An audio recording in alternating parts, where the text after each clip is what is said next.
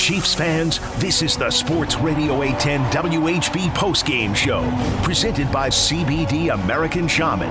Life is better with the feather. New year, same Chiefs.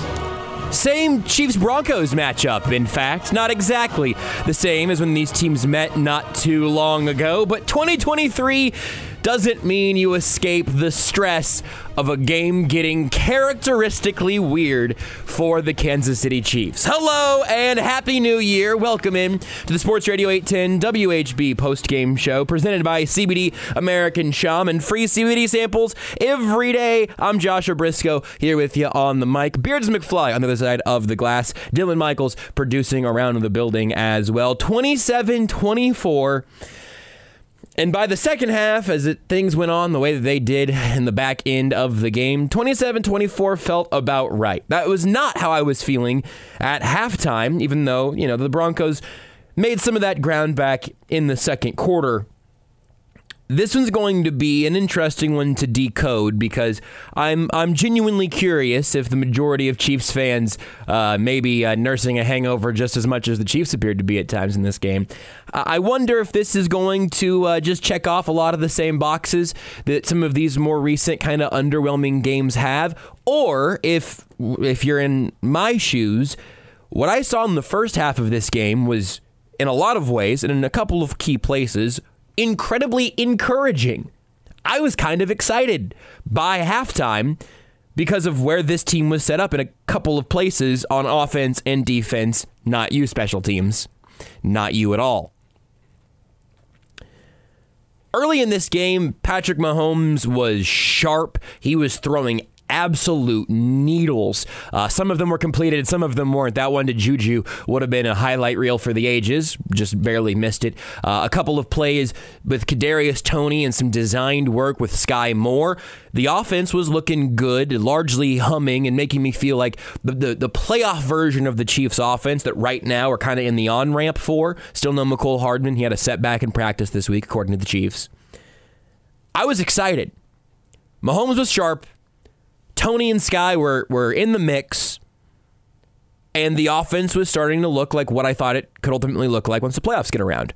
I, I am kind of buying into a couple conspiracy theories about how the Chiefs at this point really aren't going to show all of their Skyy Moore stuff until playoff time. Although now we have serious questions about his hand. Um, he was not, you know, carted off or limping off or anything, so this was a surprise in the broadcast. But Skyy Moore was ruled out with a hand injury during the game. Do not know the play that it happened on. Um, do not know if it was a a ball bouncing off a finger, if it was something uh, more violent or specific than that.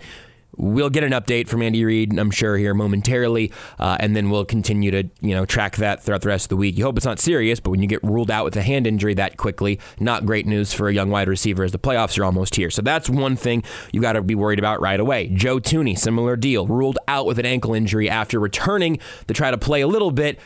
He goes to to return. Eventually, Nick Allegretti comes back in on the next drive and we don't see Thuney again. He's ruled out. L'Jarius Sneed left the game with that scary looking hip issue uh, when he got rocked after the interception. He did return, though, which is obviously incredible news for the Chiefs defense. They need L'Jarius Sneed. The special teams have kind of, at this point, like gone beyond the possibility for parity. And look, I, I don't Kadarius Toney's fumble does not reflect on Dave Toub. Okay, please don't please don't call in and blame Dave Toub for Kadarius Toney's fumble. We needed to see somebody else back there. Toney's been pretty good in that role. It wasn't like he muffed it like Skyy Moore did, where he could not pass a critical part of that routine. Ball popped out on the return. I can live with that. I don't love it, obviously, but the special teams unit as a whole has to take responsibility for that moment. You have the missed PAT. You have the disaster at the end of the first half. And you can very easily chalk up 11 points in this game, a swing of 11 total points, because the Russell Wilson rushing touchdown after the Toney fumble, and then the four points in the kicks. Special teams cost you 11 points in this game. That's untenable. You can't have that come playoff time. I know it. You know it. Everybody knows it. I don't know how you fix it. I don't know if you can fix it in a week or two. Might just be broken. I don't know. The frustrating thing is that that has to be early in the conversation that otherwise could have really been a fun one today. Because not just all of those things I mentioned offensively back in the first half where things really seemed like they were humming again, and getting Toney and Moore involved just adds an extra little dimension to what this offense can do. But then in the second half, you have Patrick Mahomes just just being off. I don't know if there's a, an injury that, that came up in this game. There were a couple of weird low hits on Mahomes that I was watching at the time, but nothing seemed to come of it. And then later in the game, I think about it again because it's weird when Patrick Mahomes looks uncharacteristically inaccurate. And then the offense kind of got its mojo back a little bit later on. They did enough to end up escaping this with a win. And at this point, I, I this isn't me moving the goalposts. It's just the point of the season we're in. You really can't just kind of tell me if the Chiefs win or lose the game, and then I could move on. If I could hit the sim to playoffs button, I would do it right now. I would have done it a couple of weeks ago. But the other thing that bums me out is that for about a game and a half, if not maybe a tiny bit more, the Chiefs' defense has been really excellent. And not flawless, right? Like, you, please, you know, feel free to remove the 85 Bears and what, 2,000 Ravens from your mind. I'm not saying they're going to win a bunch of games 7 to 3 or 3 to 2. Be nice for Beards, though. But for the second consecutive week, the defense came into this game looking like the aggressors. Whenever the, the Broncos were doing all their short little dink and dunk stuff, it felt like the, the DBs closing in had their ears pinned back and were either blowing up the play or I think it was uh, Trent McDuffie earlier. I'm going to have to go back through my notes again. There were a couple of instances, and one really stuck out at the time, of once again defensive backs rallying to the ball, just kind of rerouting Jerry Jeudy at the line of scrimmage, and then other guys could come in and, and clean up the play. That being a part of this defense is huge. So much of the worst stretches of defense for this team this season has been when it's, it's, felt like they've been on their heels, waiting for the offense to come to them. If the ball comes this direction, I'm going to stand here, I'm going to stand my ground, I'll wrap you up, I'll fall backwards, and we'll keep the ball moving. But we won't, we won't allow anything big to happen behind us.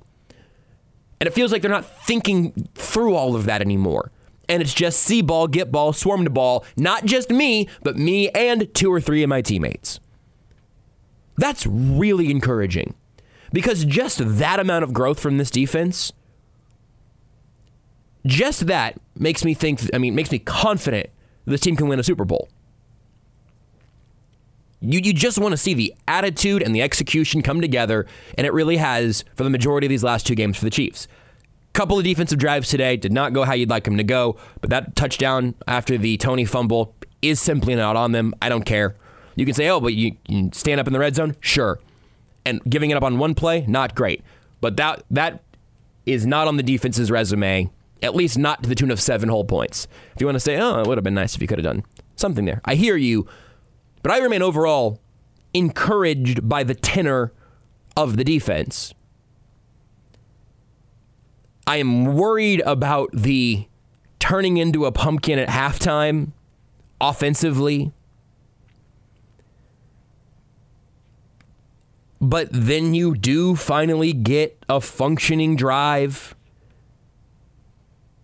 that, after your defense gives you the ball back, you score, you get the ball back from your defense again. You score again. And then it was the defense kind of, you know, getting kind of spooky, letting them back in, and, and then the offense giving it back one more time. And the defense stands up in the end. Your offense gets a first down on a play that did not fill me with confidence, and you squeak through. I felt a lot better at halftime than I did at the end of regulation and the the margin of that game was exactly the same. It was three points both in both instances. But I liked how the offense and defense were playing in the first half, and the special teams were a nightmare. And the second half, the defense had, what was it? Make it two drives you're unhappy with. I hear you. Two touchdown drives. Don't want to allow them. Long, plotting drives, that, a couple of chunk plays. I can live with all of that.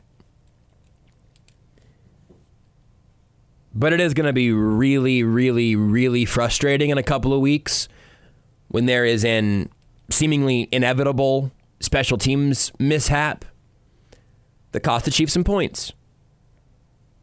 I don't know if it's going to send them home. I don't know if they're going to have maybe a, by by all miraculous forces of the football gods. Maybe the Chiefs special teams will have their best game in the playoffs. That could happen. But the thing that would make that happen would not be consistent behavior on tape. The thing that would make that happen would be good coincidental timing. Because it continues to be a, a frustrating unit, and you can't just say it's all on Dave Toub. You can say some of it's on Dave Toub. I'm not necessarily here to be like the world's biggest defender of Dave Toub. Skyy Moore being put back there as often as he was is a reflection of the coaching. Kadarius Toney getting the ball knocked out on a return that he fielded cleanly bef- right before and right after a couple play- a couple of offensive plays where Toney in space looked like the most dynamic thing on the field. I'm happy for him to be back there. If he ends up developing an overall fumbling problem, that will be something to monitor. It's something to monitor now. But you have an execution mistake there. Something is clearly wrong in the kicking mechanisms even if that long field goal was tipped, which is actually I think it went down in the box score, it looked like it could have been, but it looked like also the spot where Townsend actually set the ball was not quite right, not where he marked it before the snap, and also the missed PAT was just just another one. I don't. We've talked about the kicking game a lot. I'm not going to do it a whole lot today. But when you get 80 something percent of what you want from your defense, and maybe only get 50 or 60% of what you want from your offense, but you crater on special teams, eventually that's going to bite you in a way that ends your season. Like, I, I just think I'm probably preaching to the choir now. I think this might be unanimous amongst Chiefs fans. When the playoffs get here, you're just going to wait for the inevitable special teams mishap that another unit is going to have to dig their way out of. If it's the defense making a big stop on a short field, or if it's the offense scoring again quickly to, to cover up the wounds that were just revealed by whatever special teams mistake there's been, it doesn't seem like it's a question of if that thing will happen. It's just when will it be and what kind of mistake is it going to be? So that's frustrating because I'm really my my tolerance for special teams takes has pretty well been hit to this point. And specifically going back again to the first half, but really there was some consistency in, in a good number of this game. Once Sneed went out, it all got shakier there as well, which included the you know touchdown drive that was not a lot, not not great. But these Chiefs rookies defensively, you're seeing Bryan Cook out there a lot more in this last act of the season. You're seeing seeing Leo Chenal out there a lot more. Jaylen Watson, Joshua Williams getting tons of work at corner, obviously. I barely even think to mention Trent McDuffie as a rookie because he's been so good. And L'Jarius Sneed, not a rookie, has been stupendous. Again, going back mostly to the first half, piecing this whole thing together for a full game matters. I'm saying it's probably all but a couple drives defensively. But it just there how many times did you see Russell Wilson have a little time in the backfield scanning around and he just had to bail? For all the things Russell Wilson's no good at anymore, seeing a receiver as they come open as he's going through his progressions, that's one spot where I imagine his game is still pretty good he still knows generally what he's looking for, even if he can't get it there or guys around him are letting him down, whatever. I mean, he's obviously been a mess. But the Chiefs' defense, the Chiefs' defensive backs, in fact, spent the vast majority of this game frustrating those receivers, frustrating Russell Wilson as a bunch of rookies heading into playoff time, showing you that they are ready for the challenge is going to come in the playoffs. That's huge. But you still get your issues in the middle. One truly horrendous rep by Nick Bolton, one that looked to be a truly horrendous rep on Juan Thornhill. Guys who otherwise made some good plays in this game. And a couple of those can be backbreakers. And so when I look at the defense, maybe maybe the reason that there's optimism even disregarding the big sort of breaking plays is that if if that's happening a couple times a game, but generally your your defense is able to play as the aggressor, as the unit taking the ball back and not just waiting for you to run at them.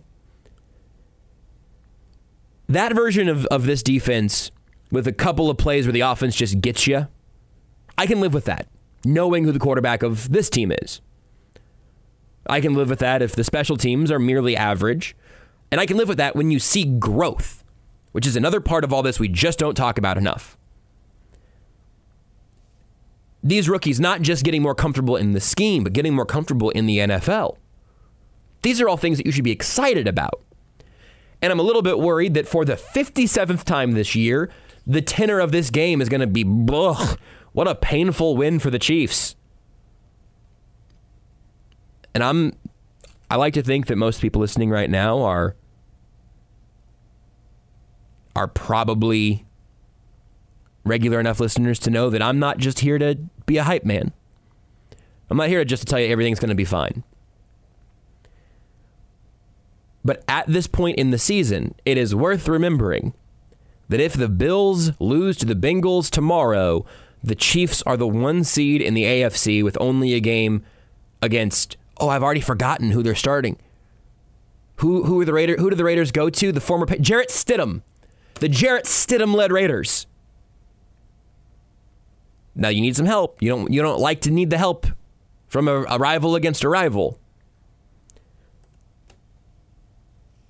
But I just want the Chiefs to win these last couple of games and stay healthy. They won today. They did not stay healthy. We're waiting on news on Skyy Moore and Joe Thuney. We might not get real, real news until tomorrow or even Wednesday, depending on um, what the Chiefs are looking for on those guys. And I'll let everybody speak for themselves from on the line right now. I, I, I just wonder how the mood of this one is going to hit Chiefs fans because this type of game that's too close for too long, where you play one good half and one not so good half with the special teams errors, that really could be about like, what, five or six games this year at least. This one feels a little bit different for me because I think we've seen genuine defensive growth. We saw Kadarius Toney and Skyy Moore finding spots in this offense. Now, again, pending Skyy Moore's injury. And then we just saw the special teams be the special teams, which is obviously deeply frustrating. So we're there for Andy Reid, Patrick Mahomes, whoever ends up being at the podium. We may hear from the locker room as well. It's all here on the Sports Radio 810 WHB postgame show brought to you by CBD American Shaman. When Kansas City scores, you score big. Your local CBD American Shaman. Our team score is your percent off. They scored 27 points, so you get 27% off all day tomorrow on orders of $100 or more at CBD American Shaman, where life is better with the feather. Let's go to the phones and see how we're feeling about this one. We open up with Gary. Gary, you got on first, my friend. What's going on? Not much, Josh. Happy New Year. You also forgot these six points left off the board on the Mahomes interception. Yep, absolutely, absolutely. And well, like I've said, you're never out of a game against the Spagnuolo defense yes, the turnovers hurt, but go out there and stop them. And on the fumble by Toney, he had the ball in the wrong hand. He should have had the ball in his inside hand, not the outside hand. Mm-hmm. That's why he fumbled that ball. Mm-hmm. So that's on the return. That's not on Dave Toub. But when you watch this team in the second half, in the third quarter, Andy forgot about Isaiah Pacheco. Yeah. Your quarterback's not having a great quarter. You want to keep that clock moving and just get out of there but what's he do? He just, well, we're going to try and throw it all over. I mean, we don't have Jerry Rice and Randy Moss out there running around. And let's face it, the uh, the Broncos were banging the Chiefs around defensively. They were laying some licks on them. Kelce, he got banged up there towards the end of that game. I mean, they were just hitting these guys, which is something I would love to see our guys do. And I still say though, I would love going into the playoffs if we didn't have Spagnuolo. I just, I just despise the man. I don't think he's good at what he does. And you look at the free agents the Chiefs were trying to bring in, like a Justin Houston or a Calais Campbell during the off season, and the Chiefs offered her more money, and they decided to go back to Baltimore. I don't really think that was. I think that was more an indictment on Spagnuolo. Nobody wants to play for the guy. I mean, the guys had one of the historically worst defenses when he was in New Orleans. The players didn't like him, but Andy's in love with the guy. I'm just still trying to figure out why. But that's, you know, yeah, special teams are part of the problem. But if the holder's the problem, why hasn't he been replaced? Is another question somebody needs to ask Andy. Somebody needs to ask Andy why uh, he put uh, they Pacheco in his back pocket in the third quarter, and when his love affair with Spagnuolo is going to end because it's going to be one of those two units that's going to cost his team because you know the offense. Everybody expects the offense to be the deodorant to cover all the odor. Well, you know it'd be nice for this defense to step up, like in the playoff game last year against the Bengals when they blew the lead. It would be nice for this defense to step up. It's just it's just you just can't expect that with this defense. And Josh Williams is a penalty waiting to happen. I he might be a good player eventually, but right now the guy needs to be wearing mittens or have his hands tied behind his back when he's out there because he's awfully handsy. And Jaylen Watson, he's going to be back at Wendy's because I just don't see a future for the kid. He had the one play where he just happened to be in the right place at the right time and returned it 100 yards for a touchdown. That's what he's going to go off for the rest of his career. But it would just be nice, and, and it would be nice to see our safeties get involved in the passing game. Yeah. Because they're non-existent. There were three plays today where the receivers were wide open in the middle of the field. On the touchdown to I forgot who it was that scored the touch. I think it was Albert O that mm-hmm. scored the touchdown. They were wide open, and then there were two. I think they were both on third down where the Chiefs blitzed him, and the receiver and all all Wilson did. He didn't even throw a ball. He didn't even laser beam it. He just lobbed it up there for them to get. And and I think part of the problem too, you look at the sacks on Wilson, the one where he threw the INT. I think the Chiefs on the one where Chris Jones had him. Chris Jones, I think, was scared to bring him down because he didn't want to see a flag. One hundred percent. Yeah, Chris Jones had but, two of those today. I think. But I'll hang up and listen. But like I said, you, uh, special teams, it is what it is. But at the at this point in the season, we should be seeing growth defensively we're not on the back end. And what do these teams in the playoffs like to do? I'll hang up and listen. Great show, Josh. Gary, I appreciate it as always. I do think this defense has shown growth this year. Um, and I, I am not here to abide by making this another Spags uh, uh, post game conversation. And the defense has stepped up. They stepped up last week consistently. I think the total tenor, the tenor of this defense has been so significantly better over these last couple of games in the second half, and I always feel like I split the difference with Gary. I feel like I always have a couple things I fight Gary on, and Gary makes a couple points I agree with. That's the show. It's, I think it's I think it's good for the radio. The second half, the Broncos go punt, touchdown, punt, pick, touchdown, turnover on downs. Again, you don't want to give up those touchdown drives. This is after the Chiefs force a fumble on the last Broncos offensive drive before the half, giving them 11 seconds and a chance to go score, which they should have done. The only first half points that, that the defense gave up that should have belonged to them were on that long 14 play, 49 yard drive that ended in a field goal. I, I, I am seeing growth from the defense. I feel okay about that. The safeties in the passing game is an interesting question because Justin Reid's graded out well. He's not been targeted very much, even like even the side of the field he's on. But the Chiefs do continue to get beat in the middle of the field. It just seems like it happens all the time in the passing game. That's linebackers, that's safeties, that's everybody in the middle. I feel good about the young corners. I really do. I think there's growth there. The safety and linebacker and coverage situation is confusing because sometimes it seems like the shells on Reid's side must be working. The middle specifically always feels like a mess. And Andy Reid totally just left, like forgot he had Isaiah Pacheco late in the game. That one I'm I'm good with. I'm I'm I'm totally okay letting that one be a uh, a recurring theme because yeah, you you you need to you need to score and convert, get first downs, keep the game moving. But I don't know why you wouldn't feed the ball to Pacheco a little more when you have the opportunity. Uh, next up, we go to Kyle. Kyle, you're on Sports Radio 810. What's up, Kyle? How you feeling? Hey, Josh. Happy New Year to you, and I hope you had a very wonderful Merry Christmas and a Happy New Year. You as well, Kyle. Appreciate that. Um, three things I want to point out. Uh, special teams.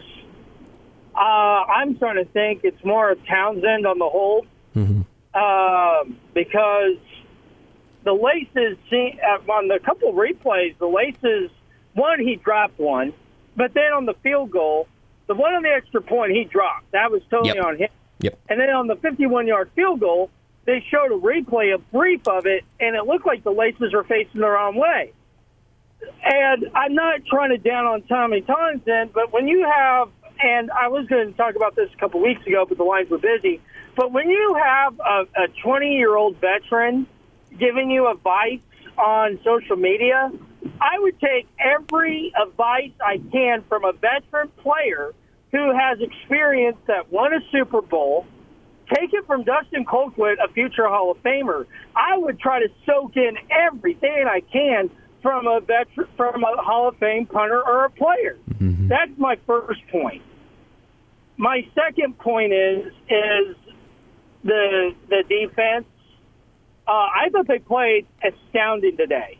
Um, I thought they played very well. I thought they got to Russell Wilson, and I thought they made plays when they need to. But here's what I'm concerned, Josh. Going, and this is where my third point is. Going into the postseason, last week, I think before our final touchdown drive, before Mahomes got into the end zone, he only before that touchdown drive, there was only eight yards total offense. I mean, mm. 27 yards total offense in the second half. Sorry. You cannot do that in the postseason. You cannot have a total of 27 yards go in the second half. In the second half, there needs to be two weeks now. There was 27 yards, and then before this touchdown drive, I think Mahomes only there was only eight yards total in the third quarter before our last touchdown drive. I, I Josh, I you cannot do that in the postseason. Yep. When it comes to postseason time, you just can't. The the uh, the, the, the Saints have got to be. You can't rely on our defense to do this the whole time. I, I mean, we've gotten away with it because we played teams that have not been that great. But when we play playoff teams uh, like the Bengals and the Buffalo Bills, and the char and maybe the Chargers again for the third time, we cannot play like this. We cannot, Josh, and that's what I'm concerned. I'll hang up and thank you for taking my call, Josh. Absolutely, Kyle. Always good to hear from you. Yeah, I, I think, first of all, on the Tommy Townsend part and everything with uh, Dustin Colquitt, I think that exact, um, I don't know, that exact feeling is what was so seemingly frustrating to Dustin Colquitt. It's like, hey, why wouldn't you want to get a little more feedback on all this? Uh, and yeah, so that, for that to be apparently getting worse after all of that conversation happened is certainly not very encouraging. And yeah, and Mahomes just did not look good in the in the second half of that game until the couple of moments where it seemed kind of got his mojo back. Gary also mentioned, I, I like I said, I, I kind of glossed over earlier that pick in the end zone from Mahomes. It was he he he was throwing darts, and then that happens and. You, you start sort of stitching together all of the misses, places where the offense just doesn't seem to quite be clicking. It's very concerning with the playoffs coming around. It was very nice to see them look competent again on the back end late in the game, but it was never as smooth as you wanted it to be and as it looked early on. So it's frustrating because seeing exactly what it means is, is hard to decode, which is why also I'm trying to emphasize these last couple of games of the regular season a little less in terms of the processes because I do think the Chiefs are in preparing for the playoffs mode from like a schematic standpoint. But that's hard to prove. They'll deny it, and uh, you still need to win these games. So the frustrations remain totally valid in, in my book. Uh, next up, we got uh, we got Butch. Butch, you're on Sports Radio 810 WHB. What's up, Butch? Gentlemen, how about those Chiefs? How about them? Listen, look, you know what? I'm going to take a different angle. I wanted to be upset, add a couple scathing words. Then I heard Gary talk. And I just I have to switch it up a little bit. I got to pump some sunshine. Like, look, guys, this is what's happening. I- I'm looking at. I'm not sure if you guys are looking at the games live. Look who's down right now. San Francisco down ten to seven to the hmm. Raiders. The Saints beat the Eagles, even with Gardner Minshew. We have tough games going on across the NFL. The Jets, who were supposed to be this playoff team potentially with Mike White, Mike White just threw an interception to the Seahawks, who we just destroyed. Why, why, why am I telling us this? We, we, we have to understand at some point that when we're watching these games, that the total randomness of football mm-hmm. affects scores in ways that we cannot calculate. It is difficult to put those many permutations into numbers. And we, as fans of not only the game, our team, fantasy, football, this and that, we want 300 yards, three touchdowns, so on and so forth. We want things to be so clean in this game. I think we lose sight of that. And that's why we're sitting here talking about the defense and Joshua Williams, who's had all of six snaps in the NFL after playing at HBCU and, and griping and growing about this. We need to understand. I would hope that Chiefs fans understand that in the grand scheme of things, they have one of the things that you can hold on to in the quest to win football games late in an NFL season. That is a great coach and a great quarterback that helped you win today against a team with a defense that has speed that you do not see when you're in practice. That's why Patrick Mahomes got picked off in the end zone. He doesn't see a Justin Simmons in practice every day. He doesn't see a Josey Jewell in practice every day. Okay? So, long story short, I'm going to take this dub. We already know what the team is. I'm going to take this dub. Mm-hmm. I'm going to look back at the tape a little bit. I'm going to be impressed by the way that Ejiro Evero runs these different concepts that Nick Saban runs. It, it ran it currently runs in Alabama. He ran seven cut. He ran switch. He ran chub. He ran stubby, and it flummoxed the Kansas City Chiefs at times. But even then, you won. Unlike some of the better teams in the NFL, savor the flavor on it, guys, because we're still in contention for the one seed. Butch, I appreciate it as always, and I'm with you on a whole bunch of that. Um, here's here's the the part of it I'm specifically going to pull out of the rest of that of that statement there that I think is probably a, a better indicator of where I'm at right now than my even sort of just re- ready to hit the sim the sim the playoffs button. We know what this team is, good and bad.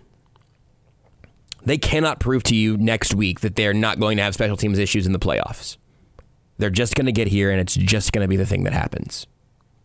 I'm hopeful that that won't be an ongoing concern, but I certainly wouldn't bet my money on it. I wouldn't bet anybody's money on it. They're probably going to have some sort of special teams disaster. They're going to have one drive where Joshua Williams or Jaylen Watson keeps a drive alive with a penalty or a rookie mistake. And they're also going to have a drive where Chris Jones eats a quarterback alive, where uh, somebody whacks a quarterback and Nick Bolton catches some weird wonky interception where they have Patrick Mahomes and Travis Kelce, and then they also forget to run the football. It's week 17. This would have been the last game of the regular season, what, two years ago? We know what this team is. They need to not lose this game. They need, they need to not lose against the Raiders next week. Root for the Bengals tomorrow night. But we know what this team is. We're just not thrilled with it because they're not perfect, but I don't think they're going to change before the playoffs get here. I don't mean that as the Grim Reaper of your playoff hopes. I don't mean that to be an encouraging standard bearer. I just think it's where they're at. It would be unreasonable to think that they're going to unveil some new wrinkle next week. We might be going out to uh, Arrowhead. We might be hearing from more over the phones. Um, some injury updates here that we do have. Uh, Skyy Moore had a laceration on his hand, and uh, it'll be an MRI on uh, the right ankle of Joe Thuney to uh, see the extent of the damage there. That's that's sort of concerning. I think a, lac- a hand laceration does not sound super duper serious, but he was ruled out immediately, so I don't know what the extent of that's going to be. Um, maybe it's worse than it, it sounds. And we'll hear from hear about Thuney as well. Uh, like we're going to go to Jerick McKinnon coming up next. If you're on the line, stay on the line. Dan in we got two Dans on the line. We'll get to you guys hopefully before we end up taking our first breaks. Uh, but we will do that as soon as we have a little pocket of space to take a break with. Speaking of needing a pocket of space, that's Jerick McKinnon, baby. It happened again, and by it happened again, I mean it happened again, again. Jerick McKinnon is a walking, breathing touchdown machine for this Chiefs passing offense, and he's at the podium right now. Another receiving touchdown, Jet. I mean, you're making it look easy out there. Uh, opportunity, man. Like I said last week, man, just opportunity. Uh, Coach Reid, EB, the play calling, uh, and then Pat, you know, finding me in those plays, of course. First running back since 1970 to go five straight games with a given your, your, your path here to Kansas City, you know, two years injured in San Francisco, Mhm. how gratifying is it to you to be able to get into the record book with this accomplishment? Uh, you know, first it's just a blessing, first of all. Um, but you know, I couldn't have done any of that without my teammates. Uh, you know, O line, man, they're blocking on a whole nother level right now. Pat on a whole nother level right now. Uh, passed for 5,000 tonight, so that's another achievement for him. Um, and then, you know, the guys on the perimeter, man. Uh, when you got guys who complement each other like that, you know, you got Kelce, uh, Juju, MVS, you know, all those guys, Skyy, uh, you know, it makes it easy. So, uh, you know, Patches, you know, he's making his choice right now. Did you have any idea this was coming? I mean, you had eight receiving touchdowns in your first 98 career games. You got seven in the last five. Uh, if I would have told you I saw it coming, um, nah. But uh, you know, you put the work in. That's what you put the work in all season for. So you know, uh, when your opportunity comes, you're, you're ready for the moment. And um, you know, I definitely done so. So Jared, kind of along the same lines, do you, do you ever just pause and reflect on how you ended up being with the Chiefs and what this has done for your career? say that one more time, please. Do you ever pause to reflect on how you came to be here and Oh, yeah. what this has done for your career to be in this setting? Uh, all the time. Uh, you know, like he said, San Fran had the two knee surgeries. I missed two years in a row. Um, that was definitely tough for me, um, just being in that situation and, you know, um, the unexpected and not knowing. And then, uh, you know, getting a call from the Kansas City Chiefs. Uh, you know, me and EB had a good relationship uh, carried on throughout the years. And, um, you know, Coach Reid, I've watched him from afar um, over the years as well, ever since I was little. And, uh, you know, just being able to be in the offense and a scheme like this uh, was intriguing when I first came here. So I was definitely thankful for the opportunity. And, uh, you know, just the preparation, everything is paying off.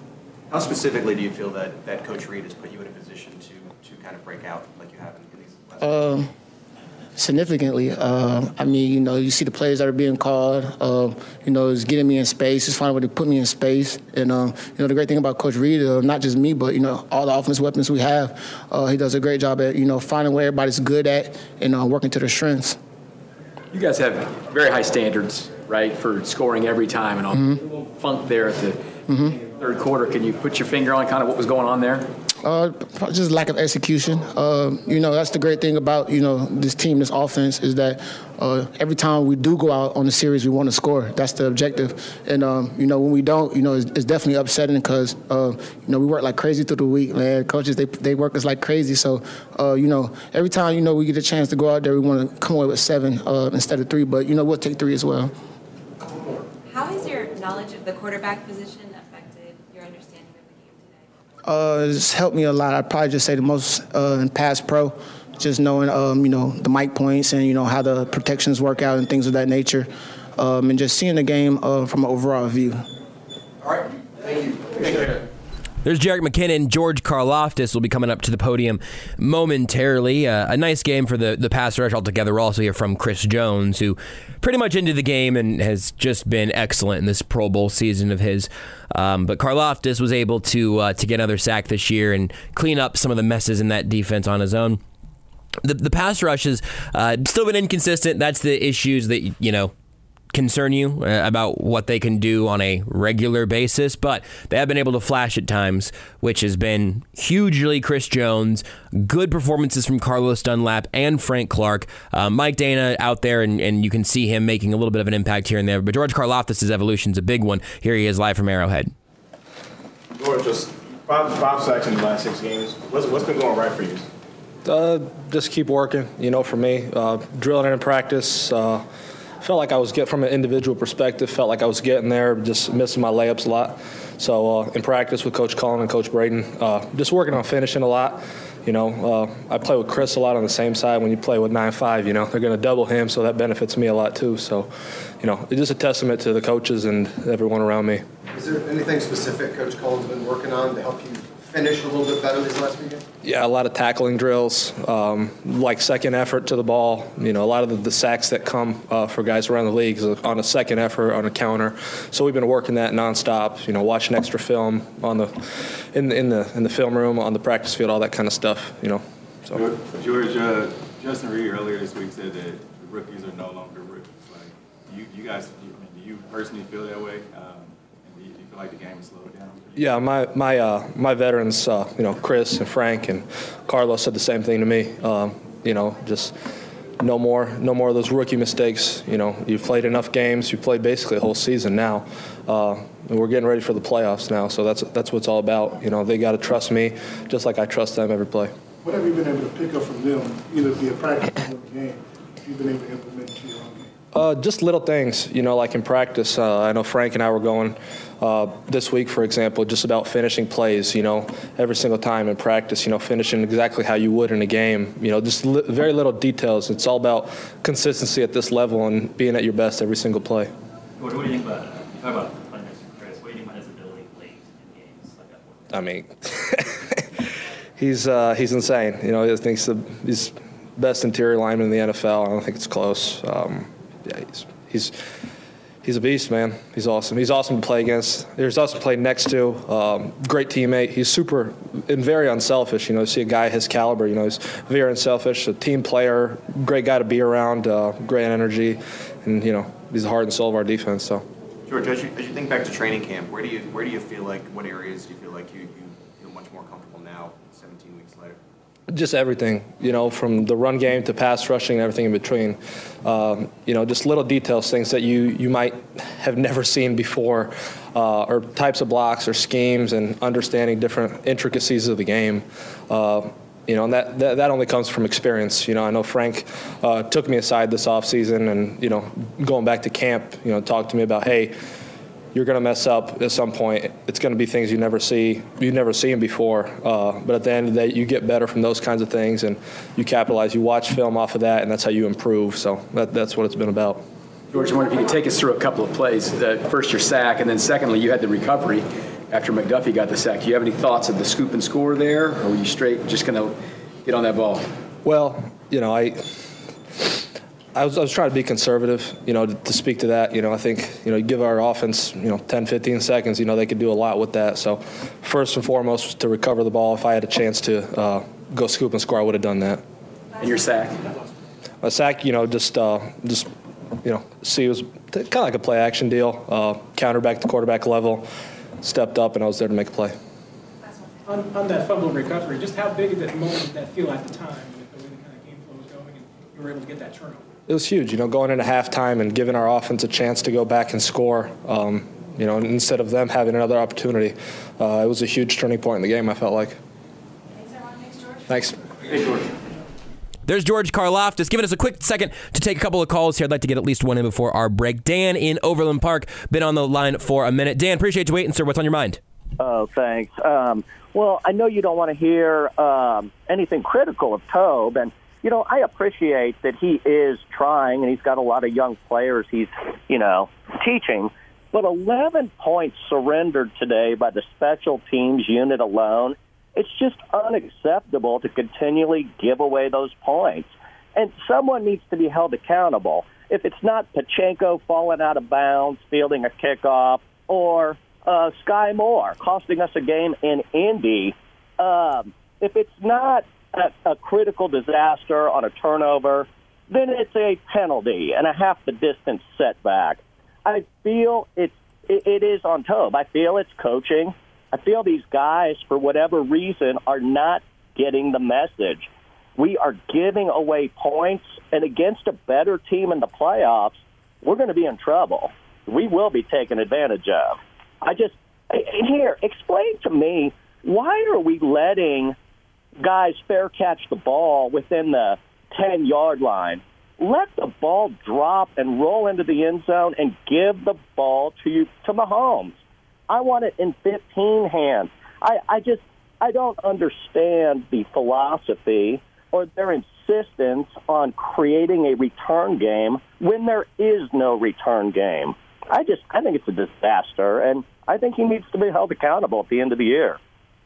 Dan, I appreciate the call. The only thing I really disagree with is the first thing you said that I haven't. I don't want to be critical of Dave Toub. That's the only silly part of that. I think the rest of it's all pretty logical. I don't think Dave Toub should be should be held accountable for Kadarius Toney fumbling the football. Dave Toub didn't run out and punch that one out, but Dave Toub certainly has to be held accountable. And he was asked about constantly about Skyy Moore's muff after muff after muff, all of the holding drama, the kicking issues. Those have all been things that Dave Toub has been asked about. We'll see what happens this offseason. I don't think firing him mid-season was ever really a consideration, uh, nor do I necessarily think that would have been some great idea. No, obviously, I opened the show saying that obviously the special teams again are overshadowing growth defensively and some really good offensive football with pieces that have not been meshed into the offense enough over these last couple of weeks, either by injury or by being a rookie, and, and Toney and Moore in particular. Yeah, the special teams are clearly a problem. But the worst special teams played today was Kadarius Toney, who we're all very excited about just making a bad play.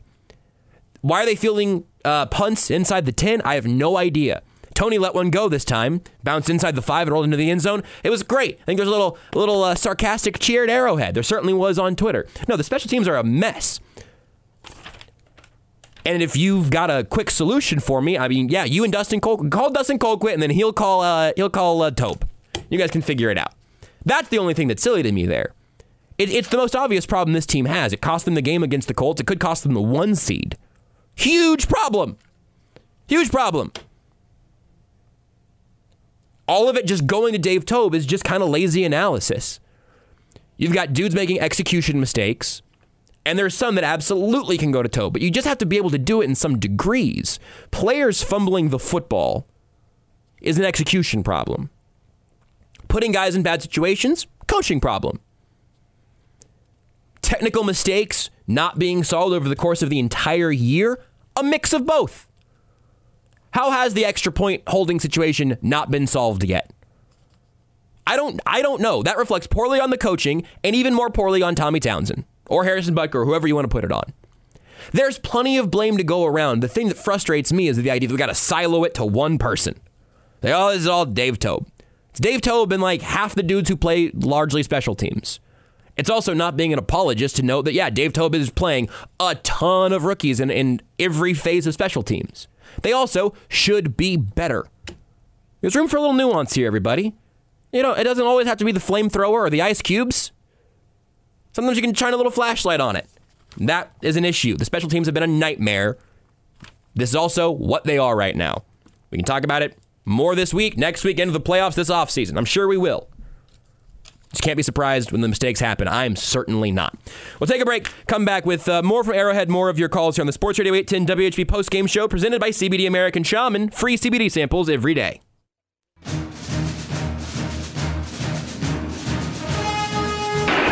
Mahomes to throw. Over the middle. Got his man. To the end zone. Did he get there? No, no, yes. Now it is called a touchdown. Blake Bell. Number 81 with the catch and the TD. Blake Bell made his return in a big way for the Chiefs on that touchdown, and that is our sweet play of the game, our Andy's sweet play of the game, brought to you by Andy's Frozen Custard. Stop by any KC location for Travis Kelce's 87 and running concrete and help raise money for this worthy cause. 87 and running and Andy's Frozen Custard, the perfect option play for KC fans everywhere. We're going to hang out in a holding pattern here momentarily. If you're on hold, we'll get to you as soon as the pressers wrap up from Arrowhead. We'll hear from Andy Reid and Patrick Mahomes later on, but then we, we're expecting to hear from Chris Jones next, and then we'll return to the phones. We'll also go on to hear from Matt Derrick of Chiefs Digest later on in the show and to continue to break down all the things going on around this sort of, yes, once again, sort of strange game. I ultimately still just I'm I'm maybe this is uh Butch's call from earlier talking. But I am just increasingly ready for the playoffs to get here, and I'm starting to think that we have learned all the things, all of the new things we're going to learn about this football team. The one thing that might have felt a little bit different today is hey, Kadarius Toney being involved sure does help. He sure does have a different gear, some extra explosiveness, an extra little jittery gear as a downfield receiver and also, you know, just with the ball in his hands, obviously, on the punt return. Ball in his hands was not in his hands for long enough. It's a bit concerning. But you saw good things from the pass rush. Chris Jones was an absolute monster. And uh, that's not even new news anymore. But you get a, a, team effort around him from the rest of that pass rush, doing enough to keep Russell Wilson bothered today. And I think frequently you had Russ looking downfield and just not really seeing, not really seeing any options. That reflects well on the coverage, these young defensive backs. Yeah, a, a penalty here or there is going to happen. Um, that's pretty unanimous around the league. I don't think it's bad for Chiefs fans to have like borderline perfect expectations for this team because that's the standard they've set for themselves. That's a, a good thing to have. But also, it, it does do you some good to look around and note just sort of how difficult it is to be this good at football for this period of time. It's a lot of games in this season. I would have loved for the Chiefs to have had some less messy ones, but also think about the game that we look back and talk about. It's not just the game where they looked the worst, it's the game that they lost to the Colts. If they just play an ugly win, we've already forgotten about that game like we have the Rams, or like we will eventually forget about both of the Broncos games or the Texans in overtime. They need to keep winning. They needed a little help, and ideally, they need to stay healthy again. Skyy Moore uh, out with a hand laceration. Joe Thuney out. They're going to get an uh, MRI done on his right ankle. L'Jarius Sneed left with a hip injury, was questionable, but then did return in the game, so he seems good to go at least for now. I'm sure all of them will be on the injury report coming up next week. But Chris Jones came out of the game healthy. He's speaking live at the podium. Snap came a little bit early on that last play. Did that give you a little bit of a jump on where the lineman a little slow to react? Um, um, no, I think it. I think they was hurrying up throughout the game, and it was a fourth down. I think they wanted to catch us off guard with the quick snap, and uh, we was ready for it. We was alerted. We kind of felt it all game, and uh, we was able to get him down.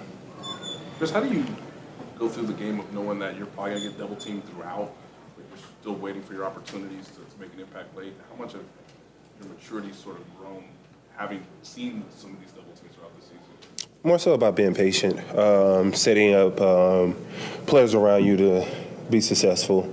And by the fourth quarter, they're able to change their slide, maybe give me a one-on-one or something we can capitalize off who we done seen earlier in the game. Um, early in the game, Frank Clark and Mike Danna started getting active, had a few pressures, few hurries, which um, later on in the game we capitalized off of that.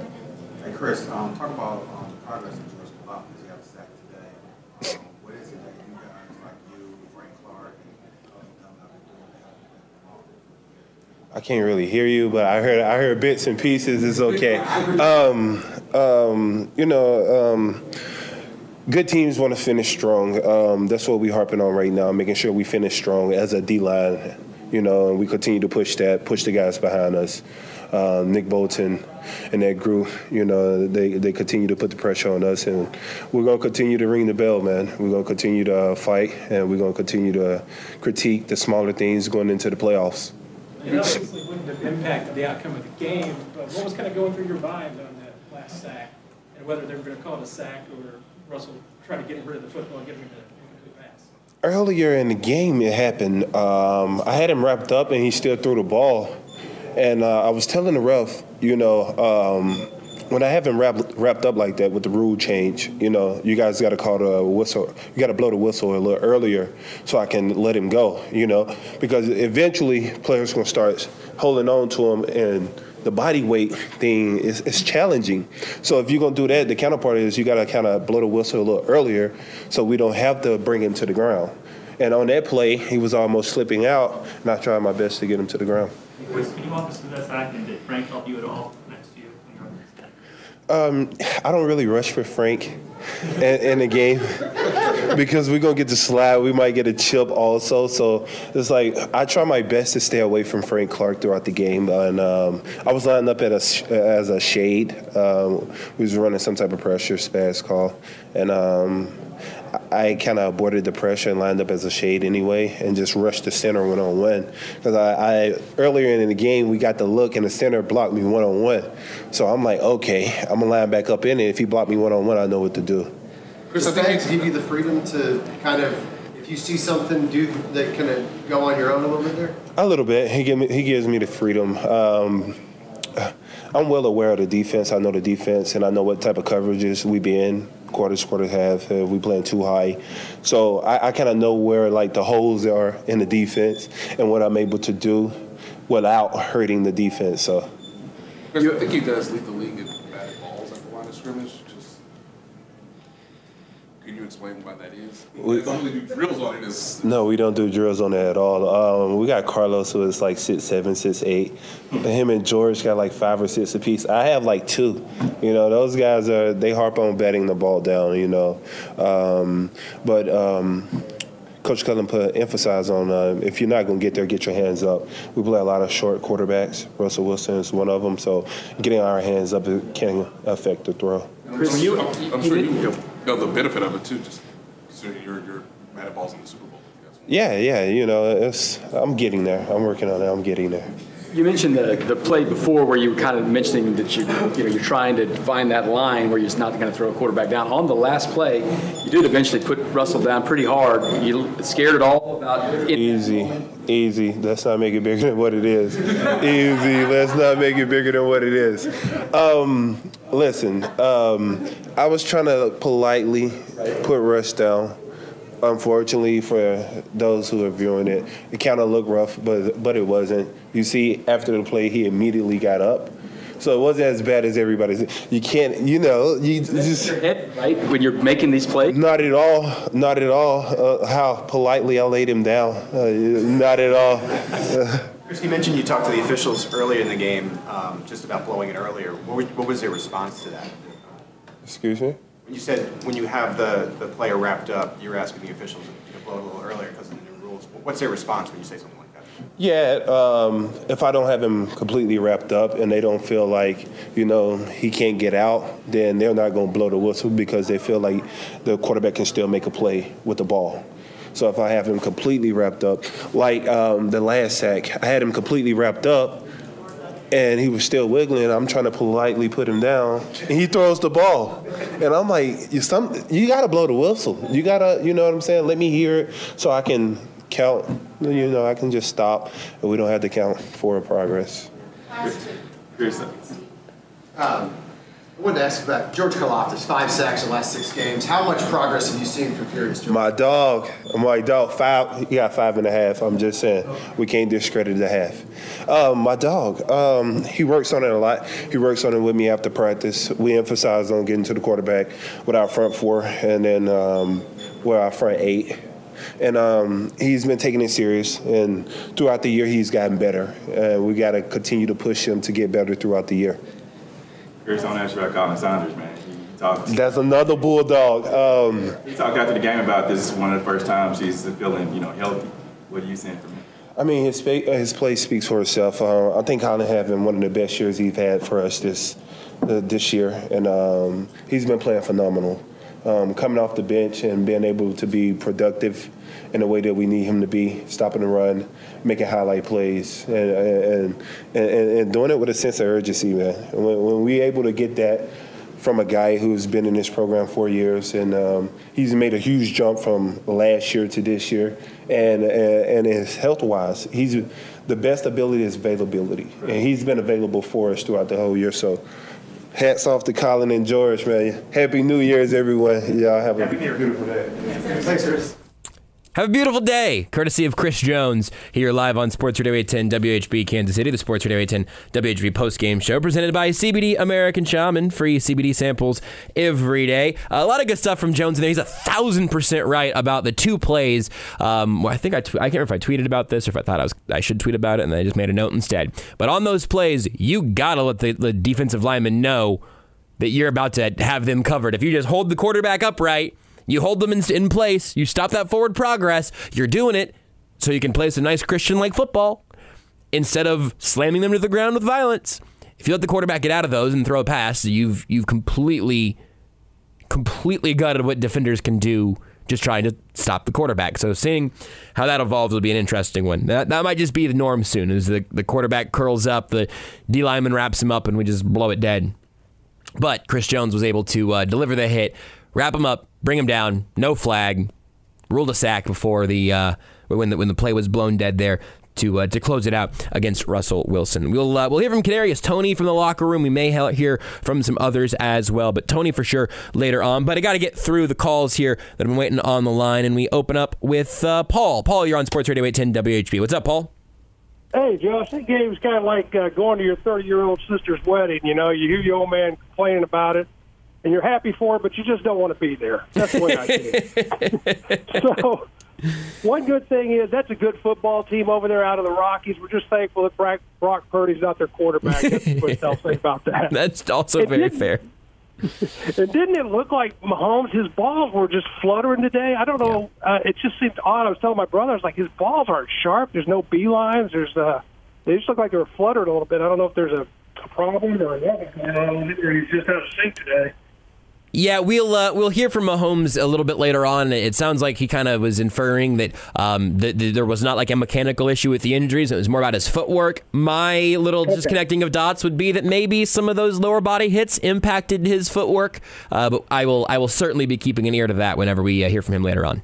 And my closing point, Josh, is one team, the the Prince out of Jacksonville. I don't want to see that ball club. I don't want them coming west of Mississippi, Josh. I'll close with that, brother. Hey, Paul, a good one. I appreciate you, man. Thank you very much. The prince that was promised in Jacksonville. Yeah, that, that team is getting things together. The Chiefs handled them before the, the final stage of what appears to be their their evolution. But some big wins from some downtrodden fan bases today. The Lions uh, with a blowout win over the Bears. I mean, a couple of, of downtrodden bases there. The Patriots get by Miami. Teddy Bridgewater started that game. Skylar Thompson showed up after uh, Bridgewater was injured. But the, the Jags may have had, and also, the, did I mention the Buccaneers beating the Panthers? That was an early lead for Carolina. Um, but then Jacksonville totally thumping Houston, which is funny because the Chiefs really made the Jags look like just still team in progress. And then, and then about a month or so later, the Texans took them to overtime. But such is the NFL. And yeah, I um, there are a whole lot of teams in the AFC that I don't necessarily want to see at Arrowhead. But no more so than the, the Bills and the Bengals. And if the Bengals could just win that game tomorrow night, that would really, really help because then the Chiefs wouldn't have to play both of those teams. The AFC is really good, got a lot of good quarterbacks. It's fun. It's also kind of stressful come playoff time. Next up, we got Chris. Chris, you're on the post game show. What's up, Chris?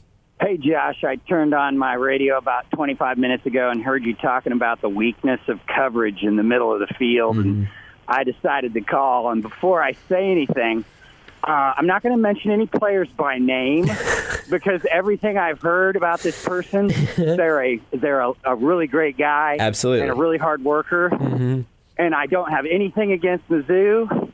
I'm a big Chiefs fan, but every pundit on the national scene and locally, when they talk about our middle linebacker, talks about this guy like he's the second coming of Mike Singletary. Mm-hmm. And I just want to point out that all 27 of his tackles today were about nine yards from the line of scrimmage. He is useless in coverage, and he makes does not make tackles at the point of attack. And I challenge anyone to go back to DVD, DVR's the game and watch his performance today and tell me that that is a Pro Bowl quality or even an average player. Now I understand the monetary, the good monetary things about him. Uh, apparently, maybe, but I think everybody needs to have a coming to Jesus. That if there's weakness in our, if your favorite player on the field is watching the middle linebacker, it is not fun to be a Kansas City Chiefs fan because our middle linebacker is always on his heels in coverage. He is not making tackles at the point of attack. He had a he had a pass defended today, which was a nice play, but that's one out of 80 plays. And again, I challenge anybody to watch his performance today and say that he is playing effective football at a very important position, probably the most important position on the defense. Chris, I want you to stay on the line for me, and this is going to be a very controversial decision.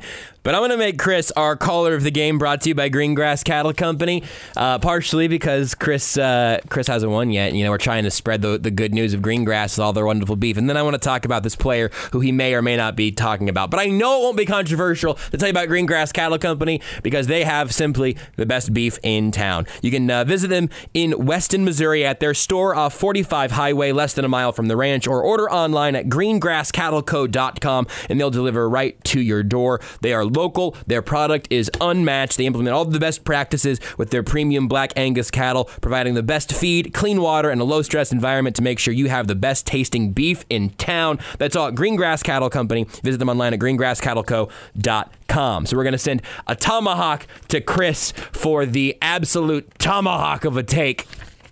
Here's the thing about this player who, you know, we could be talking about anybody because no one's using any actual names and we're just talking about the position that they play.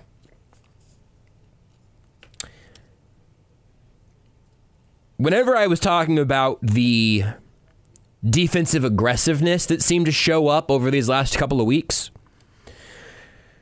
and I say the, the inverse is planting your feet five yards past the line of scrimmage and then waiting for the ball to come to you and then wrapping up and then falling over backwards. The guy that I'm thinking about, I'm going to go ahead and use a name. The guy that I think about when I think about those frustrating moments, the guy that I think about is Nick Bolton. It's not always that, but because of who he is, it's all the more frustrating when that is the spot that he's in. I don't think he's terrible. I think he will start in the middle of this defense for at least the duration of his rookie contract and play some pretty solid football doing it. But we knew this out of college. He's still a liability in coverage. It's been a little better at times. It's definitely been better than it was at Mizzou. It's gotten better for the most part over the course of his NFL career so far. But the, the Chiefs drafted him, and it was why the pick at the time was frustrating to me. They just drafted Willie Gay, and now they spend another second round pick on Nick Bolton. It's just that he is not really a modern NFL linebacker in most senses. Spags loves him. He he is a uh, film a film grinder, a gym rat, a football high football IQ, a great guy, leads by example, all of those things. Nick Bolton is a net positive on this football team. Okay, I don't want to. I don't want to hone this take so sharply that I can't be reasonable. But when we continuously, and it, you know what, I'm gonna I'm gonna include another player here as well to expand my slander. I've really liked Juan Thornhill for his entire time in Kansas City. I was infuriated when he wasn't playing more over Dan Sorensen. I was frustrated by just the recovery process with his knee injury, just simply because I missed seeing him out there and looking healthy and speedy and useful as a, a deep safety type. He had a couple of good hits today, as Nick Bolton often will do, and Nick Bolton on a run blitz will knock your head off. Totally will. When he when Nick Bolton uses his boosters, deadly, thrilling, big fan. Nick Bolton having to cover his zone or backpedal or try to run with somebody. It's a it's a little bit of a roller coaster. It's a bit of a journey. And so my my hope on the Nick Bolton conversation as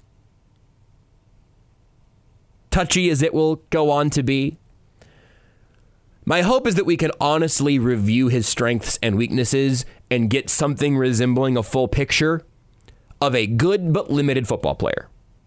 You need good but limited football players. You you need a bunch of red chip guys to fill in around your blue chip players. And Nick Bolton will have some thumping highlight reel hits that makes you feel like you're watching uh, a linebacker from the early 2000s.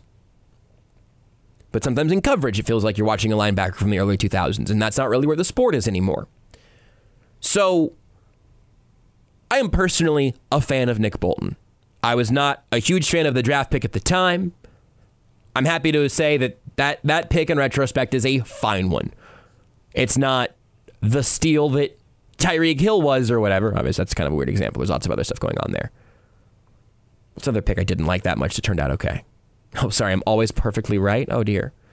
No, I'm sure there are a million examples. You of that. hated the Mahomes pick. That was not true. But players are complicated. The way they get used impacts how they perform. And I'm I'm pretty prepared to have kind of an exhausting conversation about Nick Bolton over the entire course of his NFL career here. Because Mizzou fans understandably are deeply in love with him. And Chiefs fans who just like a thumping linebacker who missed Derrick Johnson love him. I get it. I love those moments too. But I need I would like to see that aggressiveness more consistently from Bolton. and or if he could evolve in coverage, now you're talking about a legit all pro type of player. He's just not there right now. I'm sure someone somewhere is furious, but it's what I got. Hopefully that's not the case for Dan, who's up next. Dan, appreciate waiting on hold, my friend. I hope I didn't infuriate you right before the call. No, you didn't, Joshua. Happy New Year. Yeah, it was a great game by the Chiefs. Yeah, no, uh, two touchdowns by Jerick McKinnon and uh, and a touchdown by Pacheco and Mahomes. And the defense really played good. You know, you know uh, the big stop by Chris Jones and the interception by uh, yeah uh, McSneed. Yeah, and that uh, less than Need. And uh, yeah, I was going to ask you, uh, the special teams. It'll it'll come around. Uh, Dave Tobin just got to get uh, more work in the playroom and uh, you know just uh, figure out what they're doing wrong. What do you think, Joshua? Uh, Dan, I appreciate the call as always. I'm hopeful that you would uh, that you're onto something there. My concern is that I don't know how much more work they can get done in you know the week leading up to week 18 and then the playoff time. I just kind of think this is the group that it is right now. And then this offseason, you can decide if you want a different guy leading the special teams unit, if you just need a different guy holding the football in special teams, if you need to change something schematically somewhere. Uh, but I, I think that the version of the Chiefs we've seen on special teams, where you can have weeks that don't have an issue. Last week, it was all pretty clean, right? You can have your clean weeks, but you're also going to have your messy ones, and it's ultimately just the timing of the mess that ends up being the biggest issue. That's that's where I feel like I'm at right now. And then close us out for the break here, Jeffrey. Appreciate you waiting on hold. You're on the Sports Radio 810 WHB postgame show. What's up, Jeffrey? Uh, I was wondering if you think they're playing the way they are now, can they win a playoff game? Yeah, absolutely. I honestly, I think the way they're playing now, they could win the Super Bowl. I know that's crazy from, I guess, the energy you're kind of bringing, but uh, there are a lot of flawed teams in this football league. I totally disagree with that. Okay, happy to hear it. Uh, you know, Mahomes is not playing that great. Nobody talks about that. Yeah, he was like pretty spectacular in the first half, and then pretty much a mess in the second. I mean, that, that dichotomy is certainly frustrating. We talked about it earlier on. Uh, I, you, you can't have a sloppy offense that, that can't find its direction. I also think we're we're talking about it very differently if they hand it to Isaiah Pacheco a few more times while the uh, the offense kind of tried to find its footing again. Um, Mahomes was throwing some dots in the first half. You got to be consistent with it, but I mean, it's not like we're on game three of Patrick Mahomes not being able to to find true north you know, they're missing field goals and all that, and Mahomes isn't hitting receivers. Yeah, and he and uh, Jeffrey, I appreciate the call. Thanks for listening and uh, and for calling in. Uh, Mahomes, again, we'll hear from him later on. I, I know he was not happy with uh, his connection with Marquez Valdes-Scantling today, in particular. The footwork was, seemed like there was something going on there, which Mahomes himself has talked about. We'll take a closer look at it in the week to come. But seemed like the footwork wasn't great. Seemed like some of the chemistry wasn't great. But then also, he throws an absolute line drive to Justin Watson to get him into field goal range. The special teams couldn't capitalize on. The first drive of the game was absolutely methodical. Runs and short passes, the conversion on fourth and one, the Pacheco touchdown to cap it off. Uh, the second offensive drive, they immediately sputter out. The third drive, uh, it was everything working, and then Mahomes has that pick in the end zone, totally miserable, um, despite the fact that he had an absolute needle to Juju on first and goal uh, that was a centimeter away from being a touchdown and like a career highlight for any other quarterback, and just another play you could gloss over for Patrick Mahomes. Offense hums again after the uh, the Russell Wilson rushing touchdown. Just a nefarious play design on that touchdown to Jerick McKinnon, sliding between the right guard and right tackle. Beautiful play design. And then right before the half, it's the uh, the bomb to Watson on the sideline with 11 seconds and gets you into field goal range. There were some misses in there, but I don't want to be revisionist and pretend like that first half of football was not plenty good to at least have you up. I mean, again, certainly you'd like to just have the football where Toney doesn't fumble it there. But that game should have been at minimum 16-10 at halftime, even just if, if Butker and Townsend just get that 51-yard field goal through the uprights. This team has problems. They could lose to just about anybody. They could also beat just about anybody. There's no perfect football being played in the NFL right now, and I think that's worth keeping in mind in the context of it all as we get closer and closer to playoff time. But I'm encouraged by the direction of the defense. I am a little bit concerned about some of those, especially in the second half. Some of those moments from Mahomes. That that pick in the end zone was really frustrating, but it was immediately after some incredibly thrown footballs. Football's weird and difficult the mechanical footwork issues from later on are more concerning to me. I don't think we're about to get a cold streak of Patrick Mahomes games, though. If we do, we can talk about that after they lose in the playoffs to the Jags in the first round or whatever. I just don't think that's going to be where we end up. Totally could be, because this team is an absolute roller coaster at times. That's true for a lot of the league. We'll take a break here on the Sports Radio 810 WHB postgame show. It's brought to you by CBD American Shaman. When Kansas City scores, you score big at your local CBD American Shaman. Our team's score is your percent off. They scored 27 points in this game, so you get 27% off all day tomorrow on orders of $100 or more. That's CBD American Shaman. Life is better with a feather.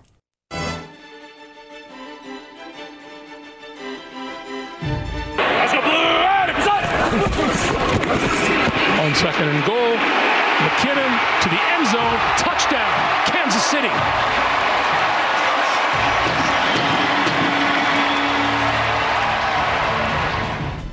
Some juice back at Arrowhead Stadium on that touchdown, making it our electric play of the game brought to you by Bickmer Electric.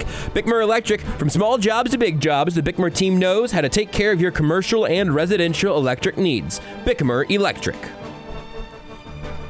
Jerick McKinnon's been a touchdown machine. The offense has found ways to continue soldiering on, but really, now again, I'm imagining we're going to hear something about the negatives of this performance from this particular player today. But generally, man, it was really good to see Kadarius Toney getting more involved in the offense, not just in little gadget stuff, but also getting involved downfield. And if uh, Clark Hunt just suddenly wants to invest like $200 million into some really advanced uh, hamstring-based science to make sure he can stay healthy going forward, I would like that very much. But also, he had uh, one of the negative plays of the day that'll certainly stick with you, and that put yet another negative tint on the uh, the special teams performance. That is, of course, Kadarius Toney uh, as well. The the receiving explosion, the special teams mistake.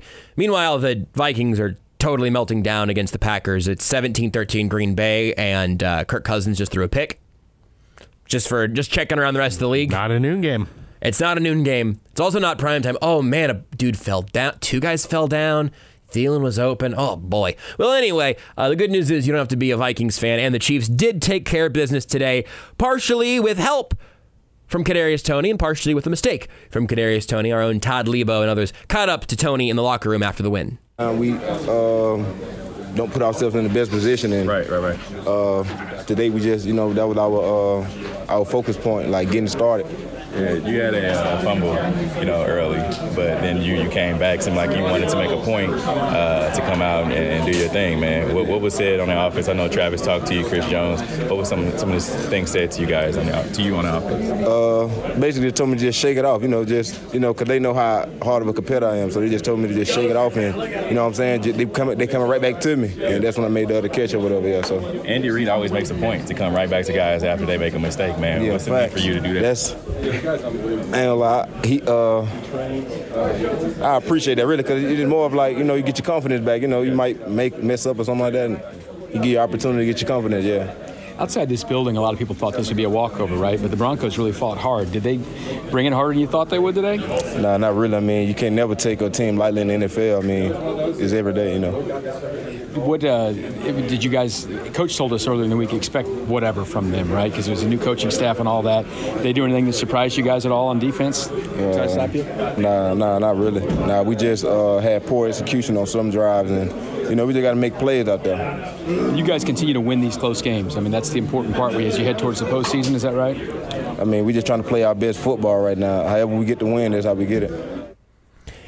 I don't know that they're playing all their best football. That's sort of the the concerning thing heading into the playoffs.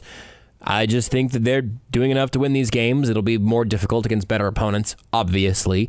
Uh, and the Chiefs have largely raised their levels against better opponents as well. It's a very strange mechanism that I I don't think is nearly as scientific as I would like for it to be because you can understand kind of what's going on with the, the ups and downs a little bit better. Ultimately, there's just sort of some randomness. Hey, in fact, Kadarius Toney just tweeted, "I got to be better with securing that ball." Uh, facepalm emoji. My apologies. So, uh, Kadarius Toney has also. Whoop. Well, hold on. That tweet might be gone. Nope, still there. Okay. Tweet deck confused me for a moment, but uh, Kadarius Toney is also taking the Twitter to say, "Hey, my bad." He's right. Secure that ball, and we're talking about a really fun day for Toney as opposed to one with its ups and its downs. Uh, on the defensive side, we saw a couple of nice plays today from Khalen Saunders.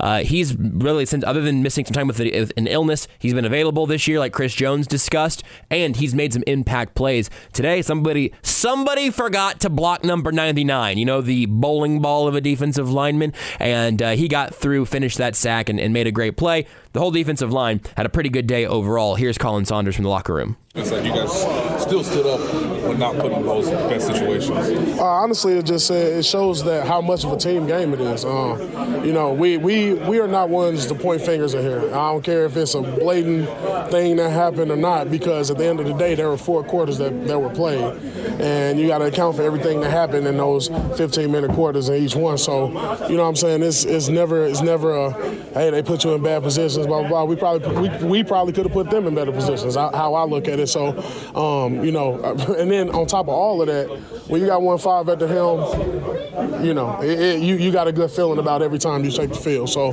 um, yeah, I think that it just shows you how much of a team game it is and how committed we are to uh, uplifting our brothers. And um, Spags has a thing where he says you want to push each other all week and then pull each other on game day, and I think we exemplify that pretty well.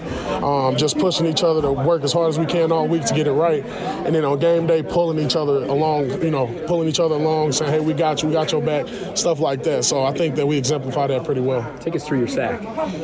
Honestly, I think it was a busted um, blocking assignment because they just split like the Red Sea. and um, but the hardest part about that is getting the athletic quarterback like Russell down, and um, so I just had to come to balance. You know, just make sure that kind of play basketball right there and um, and luckily, you know, he ain't he ain't get too elusive, and I was able to corral him and, and bring him down, and um, yeah, you know, the rest is history. Coach said uh, all week long that you guys had a lot of respect for the Broncos, even with the coaching change and all that. Be ready for anything. Did they do anything today that surprised you at all? That was different than last time? Um, well, not really. I mean, just from even beyond the coaching change, um, watching their film from the last time we played them till now, they added a couple wrinkles in, which is that's every team. You know, we, we just watched the game plan, and um, we saw that they were trying to attack the perimeter a lot, and so we just focused on trying to set that edge right, uh, right and uh, hold that perimeter edge run down, and um, you know just go from there and see what we get.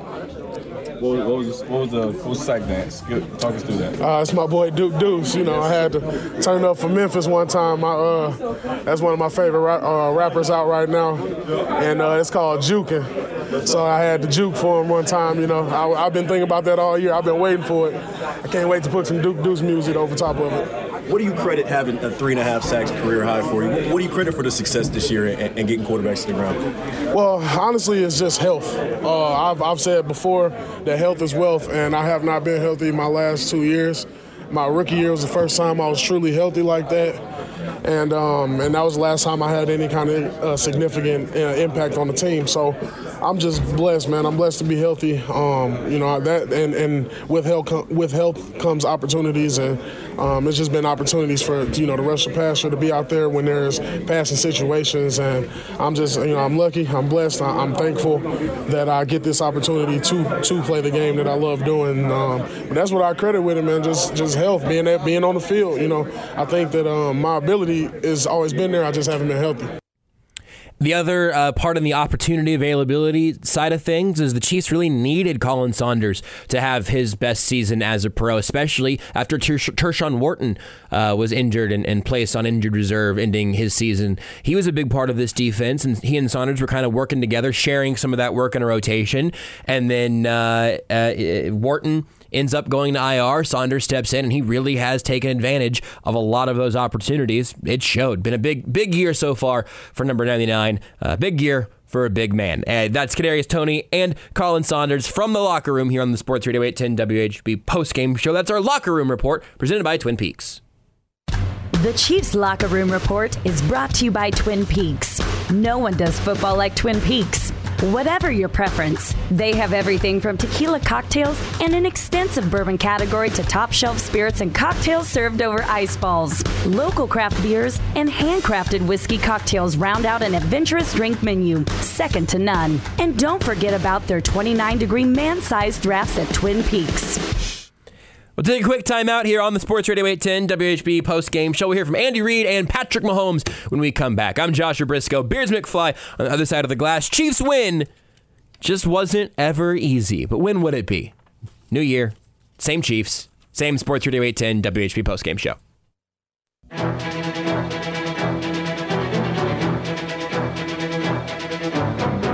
Wilson quarters. Wilson throwing it. It's intercepted. The 42-yard line by L'Jarius Sneed. And he's still on his feet. Still on his feet. Getting up blockers to the 15 and down at about the 17-yard line. It was a great play by L'Jarius Sneed, and then an electric play by L'Jarius Sneed, and then a scary play for L'Jarius Sneed as he was injured on that play. Later returned, though, and he made our defensive play of the game, brought to you by Schlegel Fence. When you need a fence, call Schlegel Fence. Schlegel Fence installs it all from wood to ornamental steel to vinyl to chain link. No job is too large, and it'll look great, too. Schedule your free estimate by going to schlegelfence.com or call 816 863 6159. Next up on the Sports Radio 810 WHB postgame show, we will hear from the man himself. Andy Reid started off by delivering some injury updates. We'll hear from him and then Patrick Mahomes as well. But first, Andy Reid is presented by Robert Brogdon Buick GMC and Robert Brogdon's Olathe Kia. Visit BrogdonAutomotive.com. We will start from the top with Andy Reid's opening statement and his view on the injuries as Skyy Moore and Joe Thuney both left the game with injuries and did not return. All right. Um, as far as the injuries go, Joe Thuney uh, re-injured that ankle. We'll just have to see where it goes from here. They'll MRI it and do all that. Um, Skyy Moore had a laceration on his hand, right on the inside of his hand. And they'll have to take care of that too. We'll just see how he does here in the next couple days. Um, as far as the game goes, I thought it was a um, a good game. It was up and down a bit. Went through some lulls offensively. Um, I thought the defense did a nice job uh, throughout. Special teams, for the most part, with the exception of uh, the field goal that got blocked there, you know, got tipped. Um, that uh, you know things were working pretty good there too on special teams. So um, as far as individual things. Um, so uh, the offense uh, ended up giving up the 14, really the 14 points with the turnovers as far as the punt, block punt return or the fumble punt return, and then the pick. But then came back and made uh, some decent plays there uh, to score. It seemed like we were moving up and down the field, and then something would happen there for a bit, but ended up uh, four for five in the red zone. Defensively, Sneed's play was a big play uh, for us. I think he was completely exhausted after that, but he uh, he did a did a nice job there. I thought our defensive line was relentless. They they got themselves around Russell. Um, Russell's still a good football player, and uh, um, I, I, know things you know things haven't gone quite the way he wanted them to, but he can still play, and uh, and they're they're working through all of that.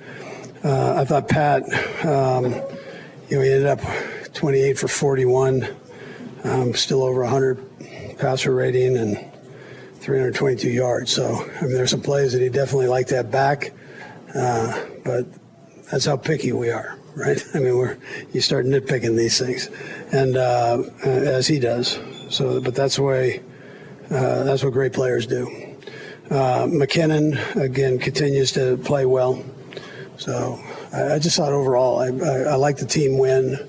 Uh, we have stuff that we need to work on you know, I'm not oblivious to when you bring in a new coach, the energy of the team that you're going to play against. Uh, there's quite a record there, 15 and 10. So, you know, with with coaches in that position, um, so it's uh, you know, um, it was it's a tribute to them and and doing what they're what they're doing. They're, they played hard and aggressive football. Um, I love their head coach, the head, interim head coach. He does a great job. Uh, he's been a great coach in this league for a long time. I have a ton of respect for him. Um, so, anyways, with that, with that, time's yours. Andy Reid with quite a bit to say in his opening statement there. Uh, generally pretty pleased with the team win, understanding that uh, teams can have a little bit of a new energy in the interim situation. 15 and 10 being the record. It's kind of interesting, but uh, also notes that there are some plays that Patrick Mahomes would like to have back. I'm sure one of those would be the, the interception in the end zone. Yeah, yeah. So uh, he, he's going to try those things. That's going to happen sometimes. Um, you don't want to take that take that away. You just he, he knows better than anybody that it's got to be a better decision than, than that one. Uh, but um, there are certain things you don't take away from quarterbacks. You, you go with, and uh, you know you keep working to get better is what you try to do, and so things like that don't happen. And obviously, again, some of the stuff around the mechanics of Patrick Mahomes later on ended up being uh, a question about if there were any sort of injuries uh, at any point. Matt Derrick, who we'll talk to later on, noted that Matt that uh, Mahomes spent a little bit of time talking to Rick Burkholder but never entered the injury tent. And so uh, Reid was asked if Mahomes' knee was an issue at any point. No, I, I thought initially he might, uh, but it didn't didn't seem to bother him. I don't think so. He seems to be good now. So. So, no real concern there in terms of the health of Patrick Mahomes, uh, but also lots of reasonable, I think, questions about running the football a little more often. And Andy Reid was uh, was asked about why they went so pass happy even later on in the game. And, and on a day like today, the, the numbers are pretty skewed to the pass game, and it seems like Denver's had some issues with the run run game. I, how come you guys didn't? Yeah, so they actually. Uh, play, uh, they were playing a run defense, so it gave us an opportunity to throw the ball a little bit, and um, that's how we're moving it up and down the field. You know, so uh, as quickly as we were. That one's interesting. Uh, that that hey, we felt like they were just showing they, they were showing us a run look. So we threw the ball and were able to move it pretty decently. Um, I I would like to see Isaiah Pacheco get a few more touches, but that's a pretty straightforward answer from Andy Reid. You don't always get them quite that cut and dried. Uh, also, though, the offense has had kind of its issues with the rhythm and, and being able to keep a game uh, functioning at a high level throughout it. Andy Reid asked if they'd like to be in a better rhythm going into the postseason. Well, you'd like to, you know, you'd like to be um, in rhythm. I'm not overly concerned about it. I think we'll, when that time comes, we, have got to do it. Uh, you know, we'll be there ready to go. Um, so I, I think um, you have to respect what the guys are doing right now. Um, and when you got you guys evaluate everything, so you evaluate who we're playing and how we're going about our business, you know, against these teams um, and winning games, you know, and so you, you got to look at that kind of close. Uh, yeah, everyone would like to be in a better rhythm. We'll see where the Chiefs' offense gets here. Meanwhile, um, the Raiders' offense with Jarrett Stidham going up against the San Francisco 49ers. Early in the third quarter, Jarrett Stidham has thrown his third touchdown of the day.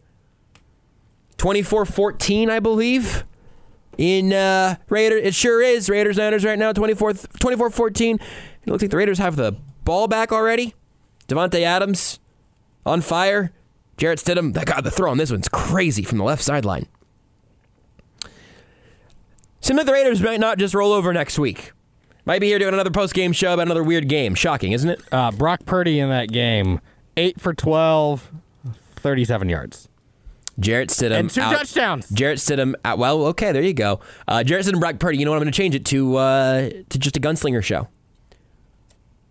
Also, I believe the Vikings, did they just miss their third field goal of the day already? Is that possible? It's not even 5 o'clock yet. Is that number three? Uh, anyway, the uh, Vikings are going to lose. It's not even halftime yet. I feel. I feel. When have the Vikings ever had a totally improbable late game comeback to erase an unforgettable deficit? I mean, when have they done that once recently? I think probably never. Uh, Vikings are one for three on field goals for the day. They miss a. They miss an. They miss an extra point because they haven't scored a touchdown yet. Maybe they just missed the two, and I've seen a lot of replays. I'm not sure. Everyone on the Viking sideline looks frustrated, and the uh, the Packers are going to try to score one more time before the half. Bonkers football happening around the league right now, which goes back to my previous conversation uh, about how uh, can the Chiefs uh, win a playoff game? Yes, absolutely. I believe that they will. Can they win the Super Bowl? Yeah, absolutely. Football is crazy. It's just that there hasn't been all the consistency you'd like to see from the defense or from the from the Chiefs altogether, not just the defense, offensively in particular. Actually, it's just sort of a strange time. Uh, Adam Schefter tweets: Two quarterbacks have thrown for three passing touchdowns in a game this season against the 49ers. Patrick Mahomes and Jarrett Stidham. Jarrett Stidham has done it in uh, about two and a half quarters. Football's weird. Uh, next up here from Andy Reid, our own Todd Leabo, asked about uh, what the, the, the, success has led to and, and, how they have found the success they have against the AFC West because the, the run has been, yes, just continued, continued dominance. Very close games you guys have played against all these teams in the AFC West this year, and you've found a way to get it done. Is there something you can pinpoint with your group that gets those things done when it needs to be done? Yeah, when you look at it, it's and I know I'm kind of summing it up, but it, it seems like when the other team scores, we go score. You know, so we start scoring, and then uh, when they score, we score. So it's um, that's a. Uh, um, but we, we got to stay more consistent with it. Obviously, you can't have the, the mistakes once you get in the playoffs. That's true. That's what it comes down to. I mean, again, I think the Chiefs are going to keep making mistakes, but if they can just force some from the team across from them or limit a few of their own, that's the difference between this team in an early exit and in a Super Bowl win. Me- meanwhile, Mason Crosby just kicked a field goal. I got to go see how far he kicked this sucker because it went off the crossbar, but on the top of it and then bounced through. Yeah, 55 yard field goal there in Green Bay, 27 to 3. The pack, the 7 and 8 Packers over the 12 and 3 Vikings. I believe now also if the Packers win out, they they control their own destiny. It's sort of a silly phrase, but I believe that the, the Packers control their own fate if they win out, and it seems like they're going to as they just entered halftime, blowing out the Vikings, who cannot buy a bucket. Wild. Uh, here from Andy Reid, one thing you mentioned that uh, earlier on that I thought was a little curious, so that largely felt pretty good about the special teams aside from the uh, the blocked field goal. They had the aborted extra point and then the Kadarius Toney fumble. So here's Andy Reid being asked more specifically about the special teams again. Yeah, yeah. So it's a good lesson for Toney, who doesn't have a lot of experience at doing this. Um, but you, you, keep that ball in the other hand, keep it out on the outside, and uh, and so it's it's great for him to to learn that and and uh, um, and listen, we're blessed to have him. He, he, he, came right back and made a huge play for us, and he's something good football player. Um, so we'll get all that worked out, but he, he, needs he just needs time, experience doing it. And on the hold. Yeah, well, the, the hold was the one that we dropped. You're saying, yeah, yeah, that ended up being not so good, you know. I mean, yeah, no, he's right. It, it, did end up being not so good. Um, we had a caller also earlier mention on. I can't. I'm sorry, I can't remember who it was. Uh, but on the Toney, the, the Toney fumble, just holding it in the holding it in the wrong in the wrong hands. Got it punched out. Frustrating. Not a pattern yet for Toney as a fumbler. If it becomes one, we'll keep talking about it. In the meantime, I want to see him with the ball in his hands. I just don't want to see him put the ball on the ground. That uh, you can't you can't just pull every dude who fumbles off the field. Isaiah Pacheco had a bad fumble, and now everyone wants to see Isaiah Pacheco get the ball more. It's the circle of life. Make a play, lose the ball, make another play. Ideally, stop losing the football. No panic from me on, on Kadarius Toney. I'm very glad he's on this football team. Uh, by the way, very quickly on that Minnesota Green Bay game. Yeah. Um, from Scorigami, uh, it has a 10% chance to end in a Scorigami. Most likely, 51 to 6. Let's see it. It is within striking distance in Green Bay. The Packers were favored by like three points there. I thought it was weird. Oh God, I hope it. I don't think I bet on that one for the zone this week, did I? Also, um, I don't think that was my pick. Justin Jefferson, no receptions at halftime. Do you, do you think the Vikings would take like um, MVS for him straight up? Yeah, I think. I mean, I think they might. Let's the, Chiefs, the Chiefs should get a pick back. You know, Justin Watson and a, a for uh, Justin Jefferson in a second. That's the offer. Take it or leave it, Minnesota. Listen, I don't see Justin Jefferson out there on special teams. Exactly. Make a move for the future, Minnesota. I also don't watch any Vikings games, so I don't know for sure. You you've been missing some good theater and some bizarre football. Uh, one of the guys who uh, certainly was an enormous part of the Chiefs' offense today and has been this whole season, The Jerick McKinnon experience has been a thrilling one, and Andy Reid talked about what's gone into the success for Jerick McKinnon. Uh, well, he's always had that. He, he's so patient. Um, I mentioned to our guys that he, uh, you know, he's a quarterback, a legitimate quarterback in college, so he he kind of knows how the game works from uh, as a whole, and he's patient with that. So uh, I think that helps him in the run game. You know, knowing how gaps are set up, knowing how secondaries fill, and uh, for the run, and and again, he just he can catch the ball on top of all that. You know, good runner, good good catcher. He's done it all for the Chiefs. I mean, he really stupendous. I don't need to see him take a ton of carries because partially it's self preservation for him, partially because Pacheco right now is the, the better pure runner, I think. But in this game, I know Andy Reid said they were playing a run defense. Nine carries for Pacheco, four for Mahomes, two for McKinnon, one for Ronald Jones. 16 carries for 46 yards altogether. Uh, it wasn't, I mean, three yards a carry, 2.9. It wasn't very efficient when they did it. And even I wouldn't have minded them doing it maybe just just a little more. Just just a little bit more. But obviously, with, with McKinnon, a lot of a lot of his function comes through the passing game as an extension of the running game. Although not only that way, because McKinnon was targeted downfield today as well. He's just been a a, a total uh, is it is calling him a game changer unreasonable? I don't think it is.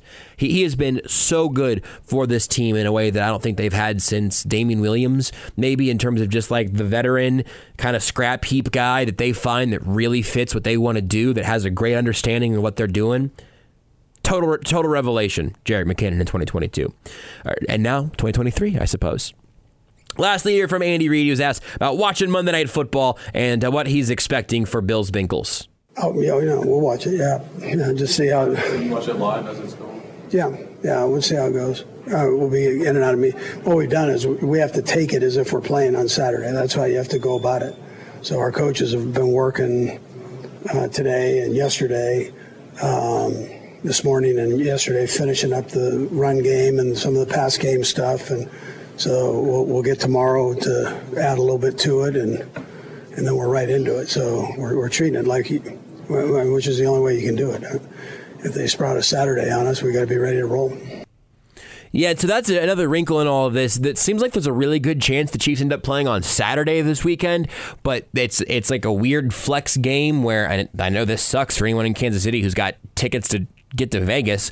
Um, but that's the that's the situation they're in right now. Just the way that some more games play out, I think it might end up being impacted by Monday. And I don't know what the Chiefs' vision or what the NFL's vision is for the Saturday and Sunday.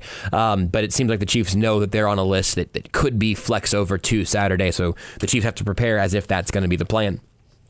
That is Andy Reid right here on Sports Radio 810 WHB Kansas City. Patrick Mahomes coming up next, right after this. Patrick Mahomes press conference brought to you by Xfinity.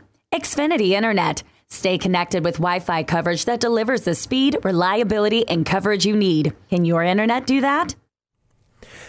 Patrick Mahomes here at the podium uh, earlier on, starting off by being asked about the 5,000 yard milestone that he hit once again this year. Yeah, I mean, obviously, it's really cool if you look at the, the names that are on that list. I mean, you're talking about the, the all time greats with Drew Brees and Tom Brady, um, Peyton Manning. So, uh, just to, to, be on that part of a list that has those names on there, uh, I mean, it's a special accomplishment, and I'm glad I have the people around me and the coaches around me to be able to do it. It's a huge accomplishment that, of course, he's going to make about everyone else around him. But uh, it, has been another incredible year for Mahomes, this time doing it, of course, without the number one wide receiver that, that he spent a lot of time throwing those yards to in the past. Uh, now, Mahomes talking about some of the ups and downs of the offense today and how the Chiefs have overcome some of the challenges and the struggles. Yeah, I mean, there was there wasn't many challenges. I mean, I, I feel like I was fine. I feel like my feet got bad there in the second half and then I missed the deep throws whenever they were there. Um, and so um, when you're playing a defense like this, whenever they give you opportunities, you have to execute on them. And um, I didn't today. I, I, took what was there and did a lot of good things as far as moving the chains uh, in that first half. But in the second half, I just missed a lot of throws that we sh- I have to hit. So you, you, didn't feel like the hit impacted you? No, I mean, just you just felt like your mechanics. Yeah, I feel like I don't know if it, it impacted at all. It's just, just my mechanics. I lost my mechanics in that second half, and I was trying to find a way to get back into them. And I think you saw in even some of the completions, or at least I, I felt like I, my feet weren't in the right spot. I was kind of throwing off my back foot. Um, and I think that whenever I get in that mode it's whenever I, I can struggle. And so I have to be better at kind of correcting that stuff in game. What's, the process of correcting that? Yeah, I mean, it's hard. I mean, when you're out there in live, people are flying around around you. Um, but I just have to be better at stepping up in the pocket, uh, finding that soft spot in the pocket, um, and then making the throw. And I think even the, the last one to Marquez on the sideline, that's a throw I, have thrown a million times. And uh, leaving it short, I told him to get to the sticks and go out right there at the sticks, and then I was the one that threw it short of the sticks. So uh, just have to be better. I have to be better uh, about hitting those throws whenever they present themselves. It's good stuff there from Mahomes on the quick self scout there, uh, but but he missed some today. There were a couple of throws off his back foot that not not in the off his back foot like the coaching scouting for perfect mechanics on a quarterback that does it differently, but like off his back foot, and then the ball didn't have as much juice as he needed it to have. There were a couple of those today, a couple of underthrows here and there, kind of overthrow here or there those are things that I do think could very well come down to the footwork and, and just something that he continues to work on as we go. And, I don't I don't think it's any sort of scourge that he's going to have to continue to try to avoid the rest of the way. Just a frustrating couple of sequences in a relatively frustrating game for the offense with some ups and downs. Specifically, that pick in the red zone, obviously, is a bad turnover, uh, but it was very nearly a, a great uh, throw to Juju a couple plays before. Here's Mahomes on that sequence. Yeah, it was just, it was a bad throw just in general. I mean, I left it really far inside. I don't know if Watson would have been able to catch it because I threw it so far inside. Um, I, th- I thought there was a window there, but those are those throws we talk about. That's like him or nobody, kind of like the one at the end of the half where you throw it on the sideline. If he can make the catch, he makes the catch. If he doesn't, um, then it's just an incompletion. Um, but that was just a bad throw that a good player made a made up a good play on. So uh, I just have to be better, especially in the red zone, of not turning the ball over a him or nobody throw is the goal there, uh, which he, you heard him explain, so I won't re-explain it in a you know worse way. But a him or nobody throw that that he did not put on a him or nobody spot some issues from Mahomes today. Interesting to hear him talk about them a little bit. Uh, also, Kadarius Toney offensively, he was helpful on special teams. He made a mistake. Here's Mahomes on what he saw from number 19. Yeah, he's another, he's another weapon. I mean, he, I mean, obviously, y'all seen him with the when he gets the ball and he can make people miss and make stuff happen. Um, but I don't think people have really seen him run those deep routes yet. And so, when you have another guy that can go deep and, and take the pressure off guys like Marquez and and uh, Mecole when he gets back and Jay Watt, um, Skyy, all those guys, you can have another guy. Um, it, it helps you can be more diverse as an offense. They don't know where it's coming from and more dynamic, more more versatile, more explosive. I, am really excited about Kadarius Toney in this offense. Uh, and again, we spent a lot of times after wins talking about the things that weren't good enough. So Mahomes was asked here about what was the most satisfying part of yes, a victory today. It's not a lot satisfying for me, um, but uh, I mean, just the fact that we battled through. I mean, the team the defense played their tail off and put them in a lot of bad situations, and they kept making stops, especially in that second half. Um, I thought the, the O line played well. I thought the receivers and, tight ends played well, and I, I just got to be better at putting the ball on them in good spots. I feel like I didn't play at the top of my game today, um, and I thought the guys around me stepped up. So I mean, that's the best thing I took from it was I, am always gonna have my best stuff and best stuff, and when guys around me step up and we can still win football games, it's a good sign. Yeah, I mean that's that's true, and he knows, I know, you know, we all know. He needs to have his best stuff come playoff time. We'll we'll see if he does. If it's a game like this against a better team, might be the end of the season. Single elimination games, playoffs, football. That's what happens. Uh, Jerick McKinnon, we've talked about plenty. Mahomes, talking about uh, the guy who has been a frequent flyer on the Mahomes touchdown reception list. Yeah, I, mean, I, was talking to him about it. He, he just finds a way to get in the end zone. I mean, a lot of those things, um, he's not the first read. He's not the second read.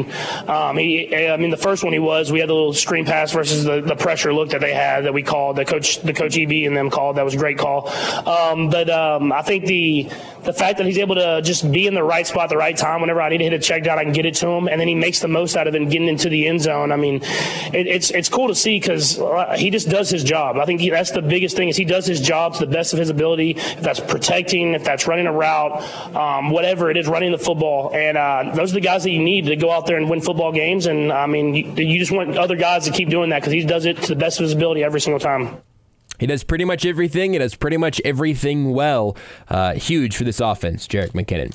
Uh, next from Mahomes here, frustrating day for the offense and for him, as he's already talked about. But does it change anything for this week in preparation? And is there a, a positive element of finding areas to improve while you're still winning football games? Yeah, I just got to continue to go back to my fundamentals, um, especially as the season goes on. Uh, you get in funk sometimes, and you have to find a way to battle through, and we did today. Um, but I'll just really emphasize my feet, um, having good base in the pocket, and uh, making the throws. And so uh, it's hard to get reps on those deep ones because you're at the end of the season, you can't get a lot of reps. Uh, but when we have them in practice, I'm going to try to make sure I throw them the right way and don't just throw it for the completion, throw it for the touchdown. Maybe this is putting a too positive spin on it. Do you feel like it's a good thing to have a reminder like this going into the playoffs of that stuff? Yeah, I mean, especially when you win.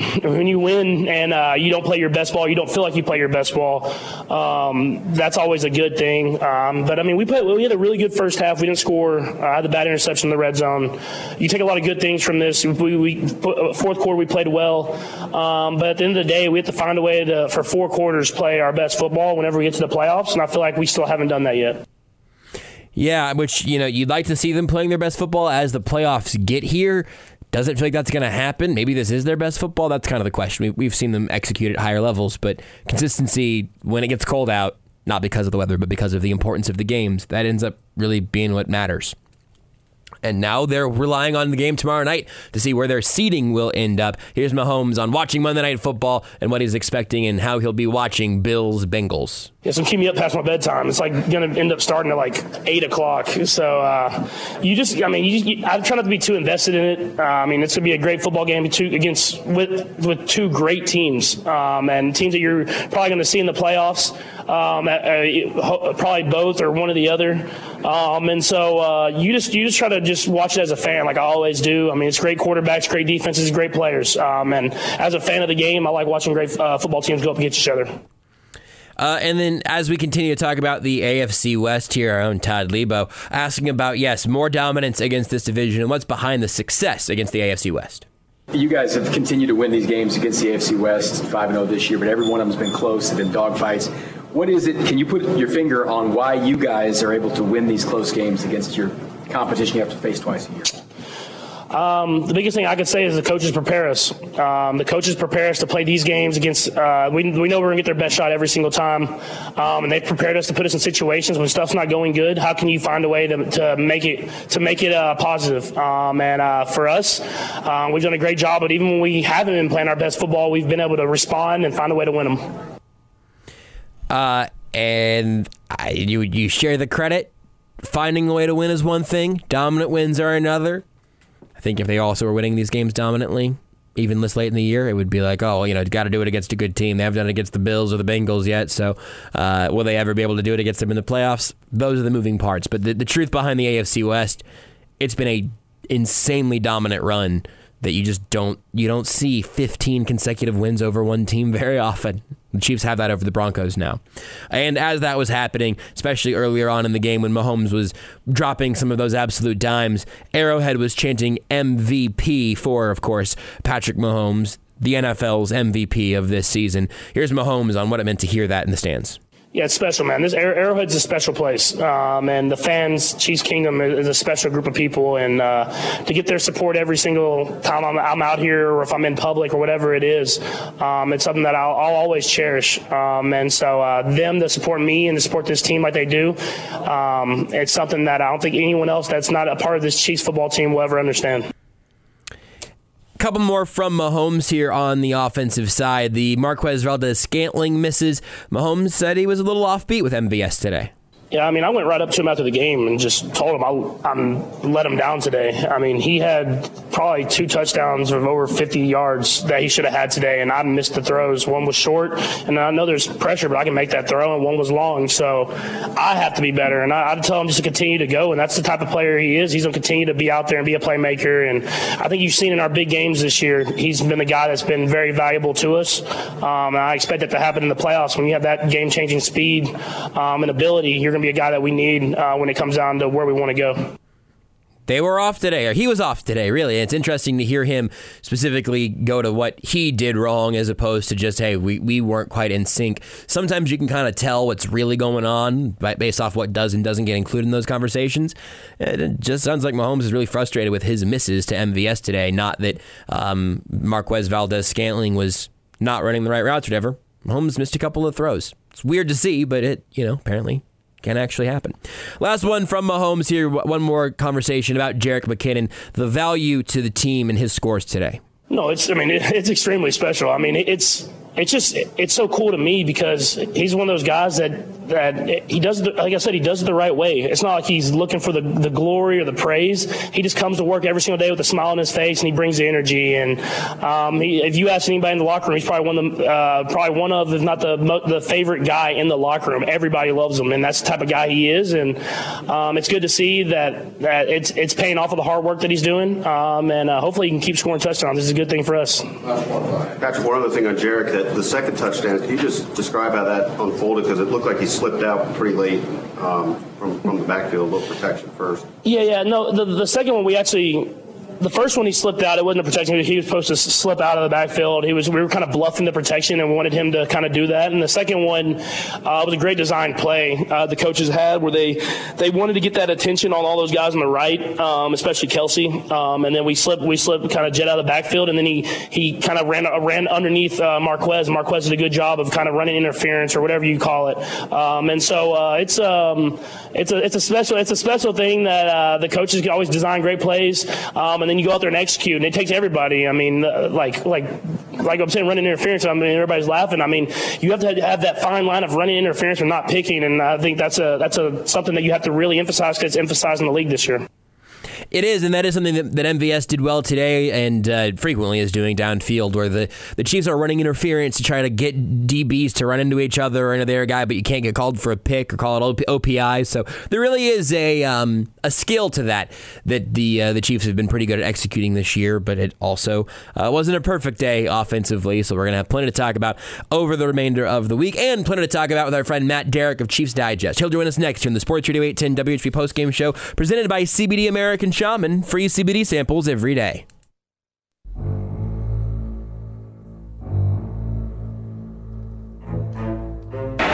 From the five, Pacheco to the three, pushing forward to the end zone. Did he get there? Touchdown. Isaiah Pacheco, the seventh round draft pick, the rookie out of Rutgers, his fourth rushing touchdown of the season. He didn't get a lot of work today, but one of the touches got him into the end zone. That's our play of the game presented by Central Bank. For more, visit them online at centralbank.net. For more here on the Sports Radio 810 WHB postgame show with Joshua Brisco, Beards McFly on the side of the glass. We're joined now by Matt Derrick of ChiefsDigest.com. Matt, never a doubt, right? I mean, never a chance that this game could be anything other than at least a little strange to ring in the new year. Well, as you know, you choose to play anything but weird games. So. Only ever weird games. So, by the very nature of the fact that every game is weird, means that this was a normal everyday occurrence. That's right. So.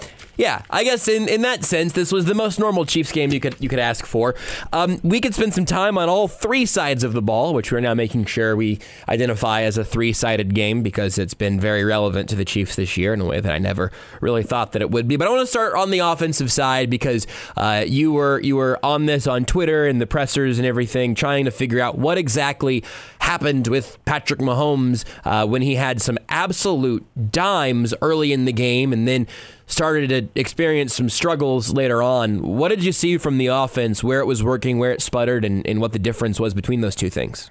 Yeah, I mean, um, one point, Patrick Mahomes was nine of nine for 73 yards, and Chiefs seemed to be moving the ball pretty effectively on, uh, you know, through the air. And then on the tenth pass, he kind of gets twisted into a little pretzel at the bottom of a pile. And after that, I mean, he seemed like a different guy. I mean, the ball just wasn't coming out quite as crisp, and ball wasn't didn't seem to be carrying as much as it usually does for him. And hey, we can only take at face value what we're told. And you know, Andy Reid, Patrick Mahomes, uh, both of them this played and downplayed the idea that there was anything physically wrong with him. But does the does the eye test and the number test tell you a different story? Because the the quarterback I saw in the first nine throws and, and this quarterback I saw on the what was it, 33 other throws, um, seemed a little bit different. And I mean, you got to take it for what it is, but I, I did not think that this was the most uh, even of games. Let's put it that way for Patrick Mahomes. Yeah, even if you wanted to go on the injury sort of uh, calling it a conspiracy theory is a bit much, but if you wanted to go down the injury route or just take him at his word, we just played all the audio uh, last segment. If you want to take him at his word that it was mechanical stuff, footwork stuff, and all of that, the the result of either of those, I think, is probably roughly the same. If it was mechanics because he wasn't playing very good football, or if it was mechanics because he'd gotten rolled up on and his his lower half felt weird. Either way, I. I I do think that's a reasonable explanation for, for why they were off by a little bit. Is that informative of anything going forward, or are we just in survive to the playoffs mode now? Well, I know. I think there's probably 30, at least. Got to be at least 30 NFL teams would probably say to themselves, if our quarterback is a little gimpy and mechanically unsound and still throws for 328 yards and Yeah. three touchdowns, um, I think they would. You know, I know the Raiders would take that every 17 times a year right now. So um, we are grading on a little bit of a curve here. Um, but you know, no, I mean, there's hey, the, the Chiefs are still able to move the football, so it, it doesn't give me any long-term concerns. You know, Mahomes finds a way to get it done, and today he found a way to get it done.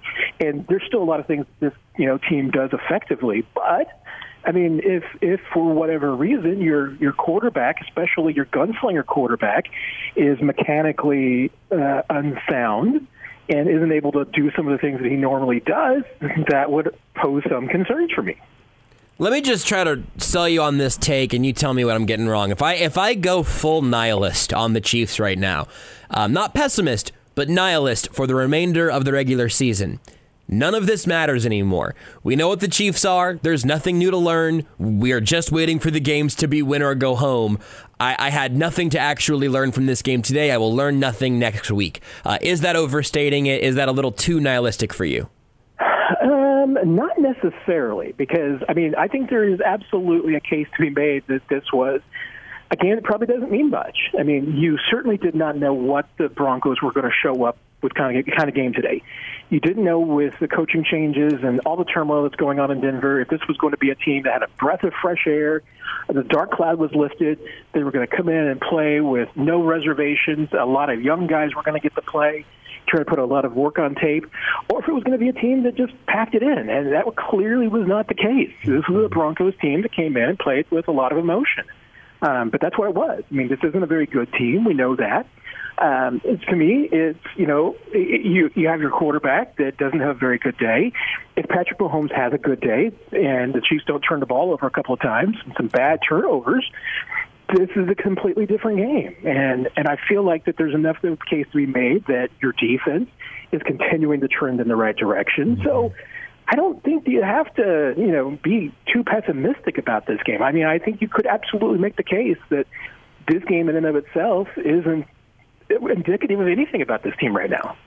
And I think I don't know if I'm I'm kind of that, that was my over exaggerated version to kind of feel what I really actually uh, think about what this game could mean. But at least on offense and special teams, I just kind of think it's been stuff. This was a version of a game we've seen half a dozen times already, um, and so it's not that. What I don't want to infer is that this game didn't matter, so the Chiefs packed it in, ran out their their B minus material, and they're going to kick it into high gear come playoff time. I think this is largely who they'll be come playoff time as well. Um, a- at least again, let's stick to the offensive special teams because I want to I want to spend some real time on the defense this week too. But on the offensive side, and and with all the special teams mishaps of of this week's version. I just assume we're going to see some ups and downs that look like this for the remainder of this season, not just in the regular season, but also also come playoff time. Maybe they clean it up, maybe they don't, but like what were they going to prove to me today? If they played a perfectly clean game, I'd still be nervous about a, a punt muff in the, the first round of the playoffs. Well, and that's to me, you know, the, the the takeaways from this game to me would be what did this game reinforce that you already believe about this team? Yeah, that's a good way to put it. and and I to me absolutely. I mean, it reinforces the belief that that turnovers could, or and special teams problems could absolutely be the undoing of this team at the absolute wrong time. Um, you know, I, I, conversely, I mean, I think that this is underscores once again, like I said, that the defense is moving in the right direction. I think they're starting to figure some things out. Um, you see that this team, when it creates turnovers, good things happen. They need to do that more often. Um, you know, they've got and they've got individual guys who can make plays, especially on the defensive side. They just need to be more consistent, and that's the one thing that I think we're seeing more of is more consistency on the defensive side of the football. That's a that's to me a good indication. But you're right. I mean, this game also to me underlined that there are a couple of problems that this team does not alleviate in the next 13 days, maybe 21 days. Uh, it, it could be a problem for this team. What are the biggest ones? Is that is that what you're alluding to with the turnovers, or, or what? What would you clean up if you had a magic wand? I mean, if I could wave a magic wand for this team and tell them that they were not going to make any special teams mistakes, honestly, that's the one I would take right now. Yeah. Um, the offensive turnovers, they're a small concern, but they haven't been my overarching concern the entire season. Mostly because I think that you're going to have to live with some Patrick Mahomes turnovers if Patrick Mahomes is your quarterback. That's not a bad thing. I mean, he throws the football a lot you throw the football a lot, you're going to have some mistakes. I mean, that's just inevitable. But you know what? If you don't make some mistakes, you're also not going to throw 40 touchdown passes. Right. So it's a it's two sides of the same coin. The problem, the turnover problem for me has been that they weren't creating enough turnovers, and this defense and what Steve Spagnuolo does is designed to create turnovers. And when you're not doing that, that's a problem. And I think once again, I mean, we're seeing I think some improvements in that direction. I think when you play a lot of rookies, turnovers are something that you know uh, come later. That's not usually turn. Rookies are not usually turnover machines, unless they're the rare unicorns like a Marcus Peters or something. Um, you have to you have to wait for these guys to develop. And right now, I mean, you saw a couple turnovers today, brought to you by your rookies. Yep. That's that's the thing on the defensive side when you talk about reinforcements. That there there was positive reinforcement for me on the defensive side because we talked about this, um, you know, briefly after the Seahawks game, but. I was really encouraged by the defense's general like aggressiveness, and I don't mean that just as a schematic thing, but like it just felt like the defense was moving forward towards the football, towards the ball carrier, playing aggressively but not recklessly, team tackling, all of those things. And I saw that continue today, which I was optimistic about and thrilled to see that come up for the most part today. I don't feel the need to hang the the seven points after the the fumble. I don't really hang that on the defense.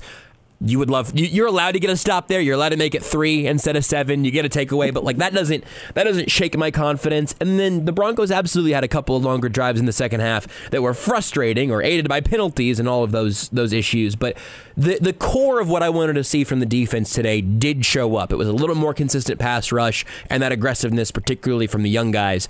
Uh, am I am I wearing rose colored glasses because my standards are too low, or or is this a, a still a positive direction for the defense? No, I, I don't think you are ro- wearing rose-colored glasses because I, I would look at this and say a lot of the same things I said last week. Yep. Um, I saw a lot of gang tackling, a lot of guys surrounding the football. I didn't see, once again, I mean, I couldn't name for you right now off the top of my head a blatantly missed tackle that this team made. Yeah. Uh, wow. How weird is that? I mean, from a from an aggr- and a, you mentioned the aggression, and I'm with you. I think that's a good thing. Yes. There were maybe a couple of times where the aggression cost him in some moments because you know you can over pursue and create some opportunities, and I think that happened a couple of times. Mm-hmm. Um, but other than that, I mean, no, I think you are seeing that this defense playing with a lot more speed and a lot more comfort, and that those are good things. And I think that is indicative of the cliche we've been hearing the last week or so, which is these rookies aren't rookies anymore. Yeah. They should be playing like that, and they are. I mean, so that's a that's a good sign. Um, so yeah, I mean, to me, I, I still think there's a lot more positive to take out of this game than probably negatives. Yeah, I, I do too. At least, especially defensively, because uh, particularly with the, the rookie corners, who I, I this sort of high football IQ plays, but not in the film room sense of just like high high football IQ reactions. Maybe I, where it feels like guys are taking better angles. I, every week now, or like, I guess every week, the last two weeks, most of the rookies I have seen like find a spot in the backfield on a screen to Jerry Jeudy or somebody else on the Seahawks, uh, and, and reroute him, and then Willie Gay comes over and cleans it up, or another corner comes in and cleans it up. Like that, that was so desperately missing from the defense. To see that return, or just to see that here at all, and with all those rookies, with with um, Bryan Cook playing a lot more and seeming to be in good positions most of the time, super encouraging. So if you want to keep going on the encouraged route, I'd love to hear that. I'm also still a little nervous about the middle of the defense being a place where quarterbacks are happy to throw the football, especially if they end up going up against a quarterback who's tall enough to see over his offensive line. Well, and that could be a, a problem. But I'll tell you what. I mean, I'm I'm not as worried about that. I mean, you know, I I'm okay that if because it's the NFL in 2023. Yeah. You're going to give up passes. You're going to give up plays. You know what you can't give up? You can't give up yards after the catch. Yep. And that's what this team isn't doing right now. I mean, they are absolutely stopping guys in their track. And, you know, some of that is you don't let the ball get behind you. You don't get beat deep, which they're not doing. And I think that goes to a little bit about the speed upgrade that this team has and certainly a little bit of the maybe uh, you mentioned it earlier. I mean, the, the football IQ, the reaction that these guys have. Um, but also, I mean, look at Nick Bolton. The dude's got 165 tackles this season that's an eraser. I mean, that's Derrick Johnson. So, for whatever you know critiques you might have of, of Nick Bolton and his play, it has been since DJ in his prime that you have had a guy like that in the middle of your defense. That's the difference maker. A guy that gets guys on the ground, that's a big deal. And I'll tell you what, what I thought was probably the the most encouraging and nicest play was was Trent McDuffie's sack. Uh, Yeah. That was a that was a really veteran move. The way that he came in and swipes it, you know, Russell Wilson's arm to get the ball out of there. A lot of defensive backs in a blitz like that would just drill the quarterback, and you do that, and Wilson might get that ball out of there. Yeah. But you know, by going for the arm and knocking it, I mean, that was a pretty savvy play. Uh, also, pretty savvy plays and answers from Chris Jones around his pair of. Am I allowed to tackle this man, please, sir? Please, can I tackle this quarterback? Uh, I, I am curious if there's anything around that in the uh, the post game that you thought was as as funny and totally reasonable and non sarcastic as I did. Uh, you know, I thought it was really fun when uh, I asked, you know, Chris first about that sack at the end, and he gave a pretty analytical answer about, you know, the fact that, that a similar play had happened earlier. He had a conversation with the officials about what is he supposed to do and why won't you blow the whistle. And then, uh, you know, Todd came in and asked the question and and really excited Chris. And that, I mean, if you haven't seen Chris's answer or heard it on the show yet, absolutely go back and listen to it on the pod. Yes. You know, because the Chris Chris Jones on that that last answer to Todd was um, it was a work of art. I mean, that's what we're in the business for. Yeah, It was an uh, absolutely beautiful answer from Chris Jones. It was a, it was a defensive player of the year caliber answer post game uh, for for a guy who's been stupendous. Uh, anything else, Matt? Last thing as we get you out of here. Anything else either coming up on Chiefs Digest people need to keep an eye out for, or elements of this game that you think think are noteworthy that we'll certainly talk about when we uh, have you in on Friday for the zone. Yeah, one thing we haven't talked about, or we're going to definitely put a, a pin in, are the injuries. Yeah. Um, you know, with Joe Thuney's going to be one to watch. I mean, there's going to be an MRI tomorrow, and we'll see what we hear from that. Um, that could be a concern. L'Jarius Sneed with the hip, even though he came back in, I would still have some concerns about that because that that guy looked like he was in a lot of pain. Um, so maybe it's at least something that's going to have some question marks for Week 18. Um, but other than that, yeah, I, you know, uh, one thing I'm going to be writing about is Blake Bell. I, you know, I think that you know people people didn't realize this. That was his first, you know, regular season touchdown of his career. Yeah, I had no idea. And and coming after you know the injury this year and everything that he's gone through, and, and Blake Bell is honestly just one of the most likable guys in the world. You know, he's he's a, he's a fun guy to you know, have around, and he's always you know in the locker room always has a smile. So you know it's it's good that when good things happen to guys like that. Yeah, absolutely. Uh, all right, well, we'll keep an eye on ChiefsDigest.com the rest of the week. We'll talk to you on Friday, Matt. Uh, in the meantime, Happy New Year. I hope you. Uh, what time did you go to bed last night? I'm going to take the under on midnight, but that's without knowing. Beards, you want to take an over under on uh, 11:59 on, when- on Matt Derrick's bedtime last night? Um, as in under. Did he make it to midnight? Did, No. did Matt? I don't think so either. Matt, your result? Well, well, what are we counting going to bed? Because I I believe I was in bed at like ten forty maybe, Okay. But I was awake until probably like twelve fifteen.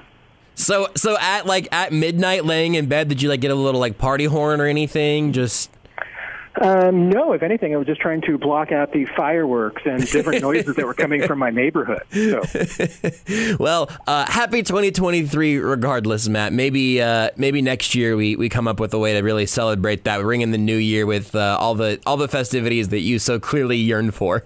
And see, I can once again I can put it in sports terms. I can't tell you the exact time that I went to bed, but I can tell you that I went to go brush my teeth after Noah Ruggles missed that field goal. Okay, all right. So we've got a we've got a a sports axis and a uh, fireworks axis to triangulate exactly exactly what time you uh, you you went to Dreamland. Matt, thank you uh, thank you as always, and really I mean it. Happy New Year. Happy New Year, and uh, cannot wait to once again see you on Friday, and uh, we will get to continue having these wonderful conversations.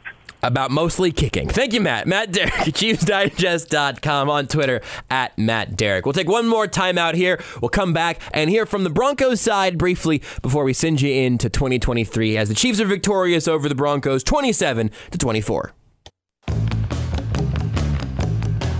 Clock continues to move 25 seconds to play.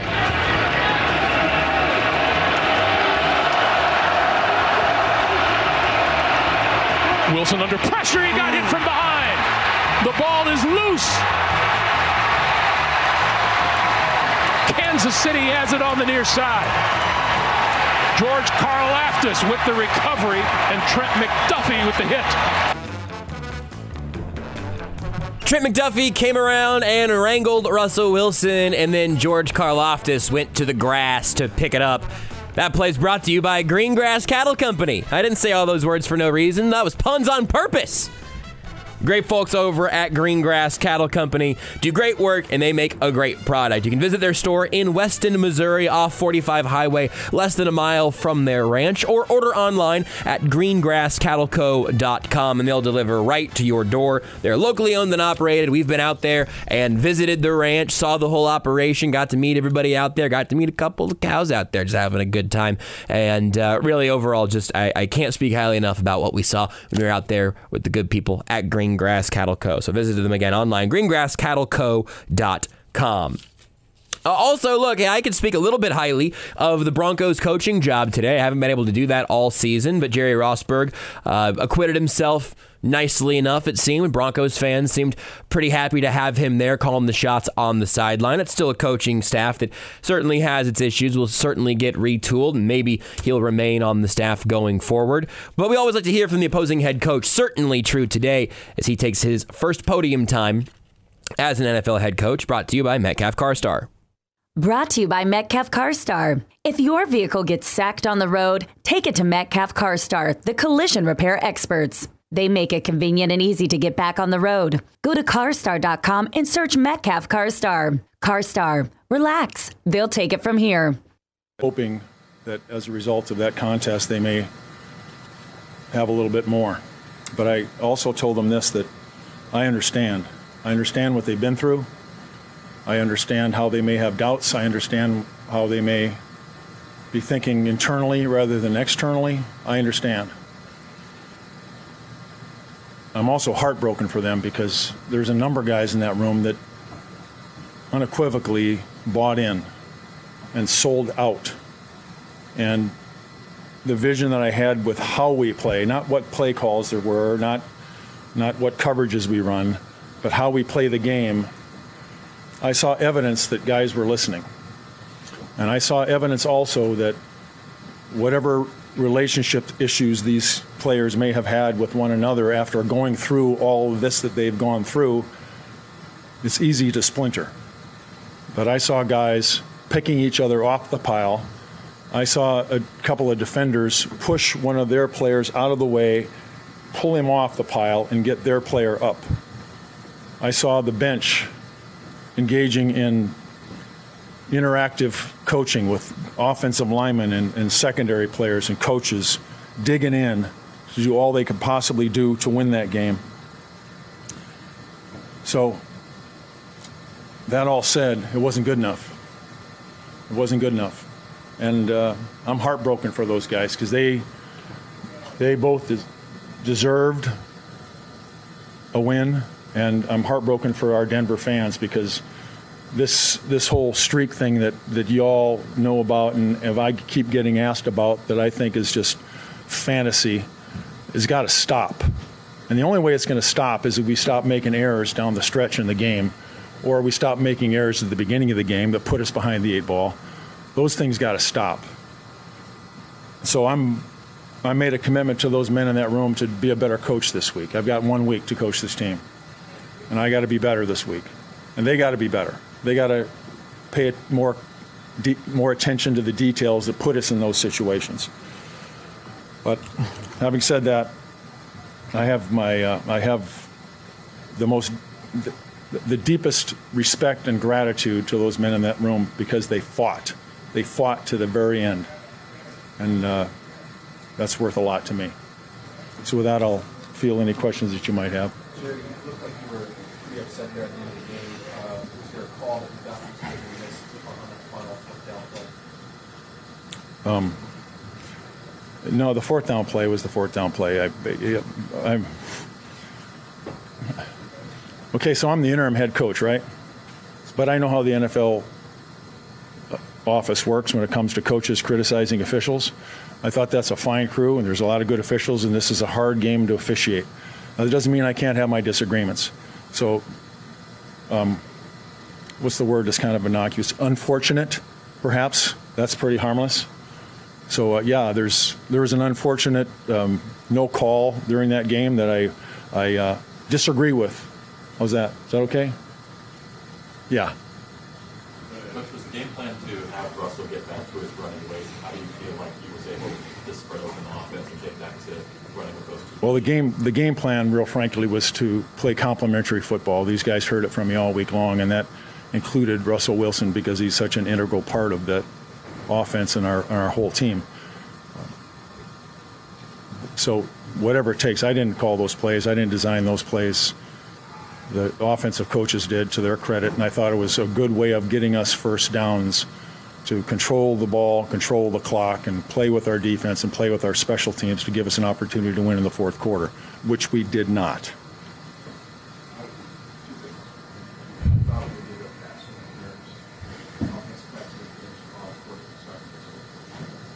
Unfortunate, the word of the day. Uh, highly, highly unfortunate.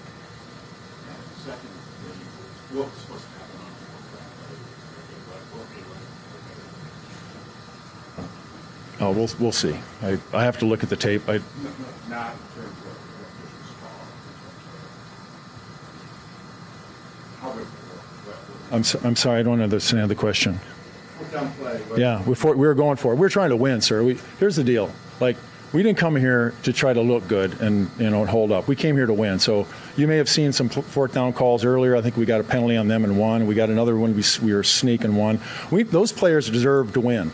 And we were going to be aggressive in that last that whole last series. And we had talked about it with Brad and Mark up, upstairs. And those were goes. We were going to win. We weren't going to go for a tie. We were going to kick a field goal. We were trying to send it to overtime. We need to win a game. So that's what we were thinking.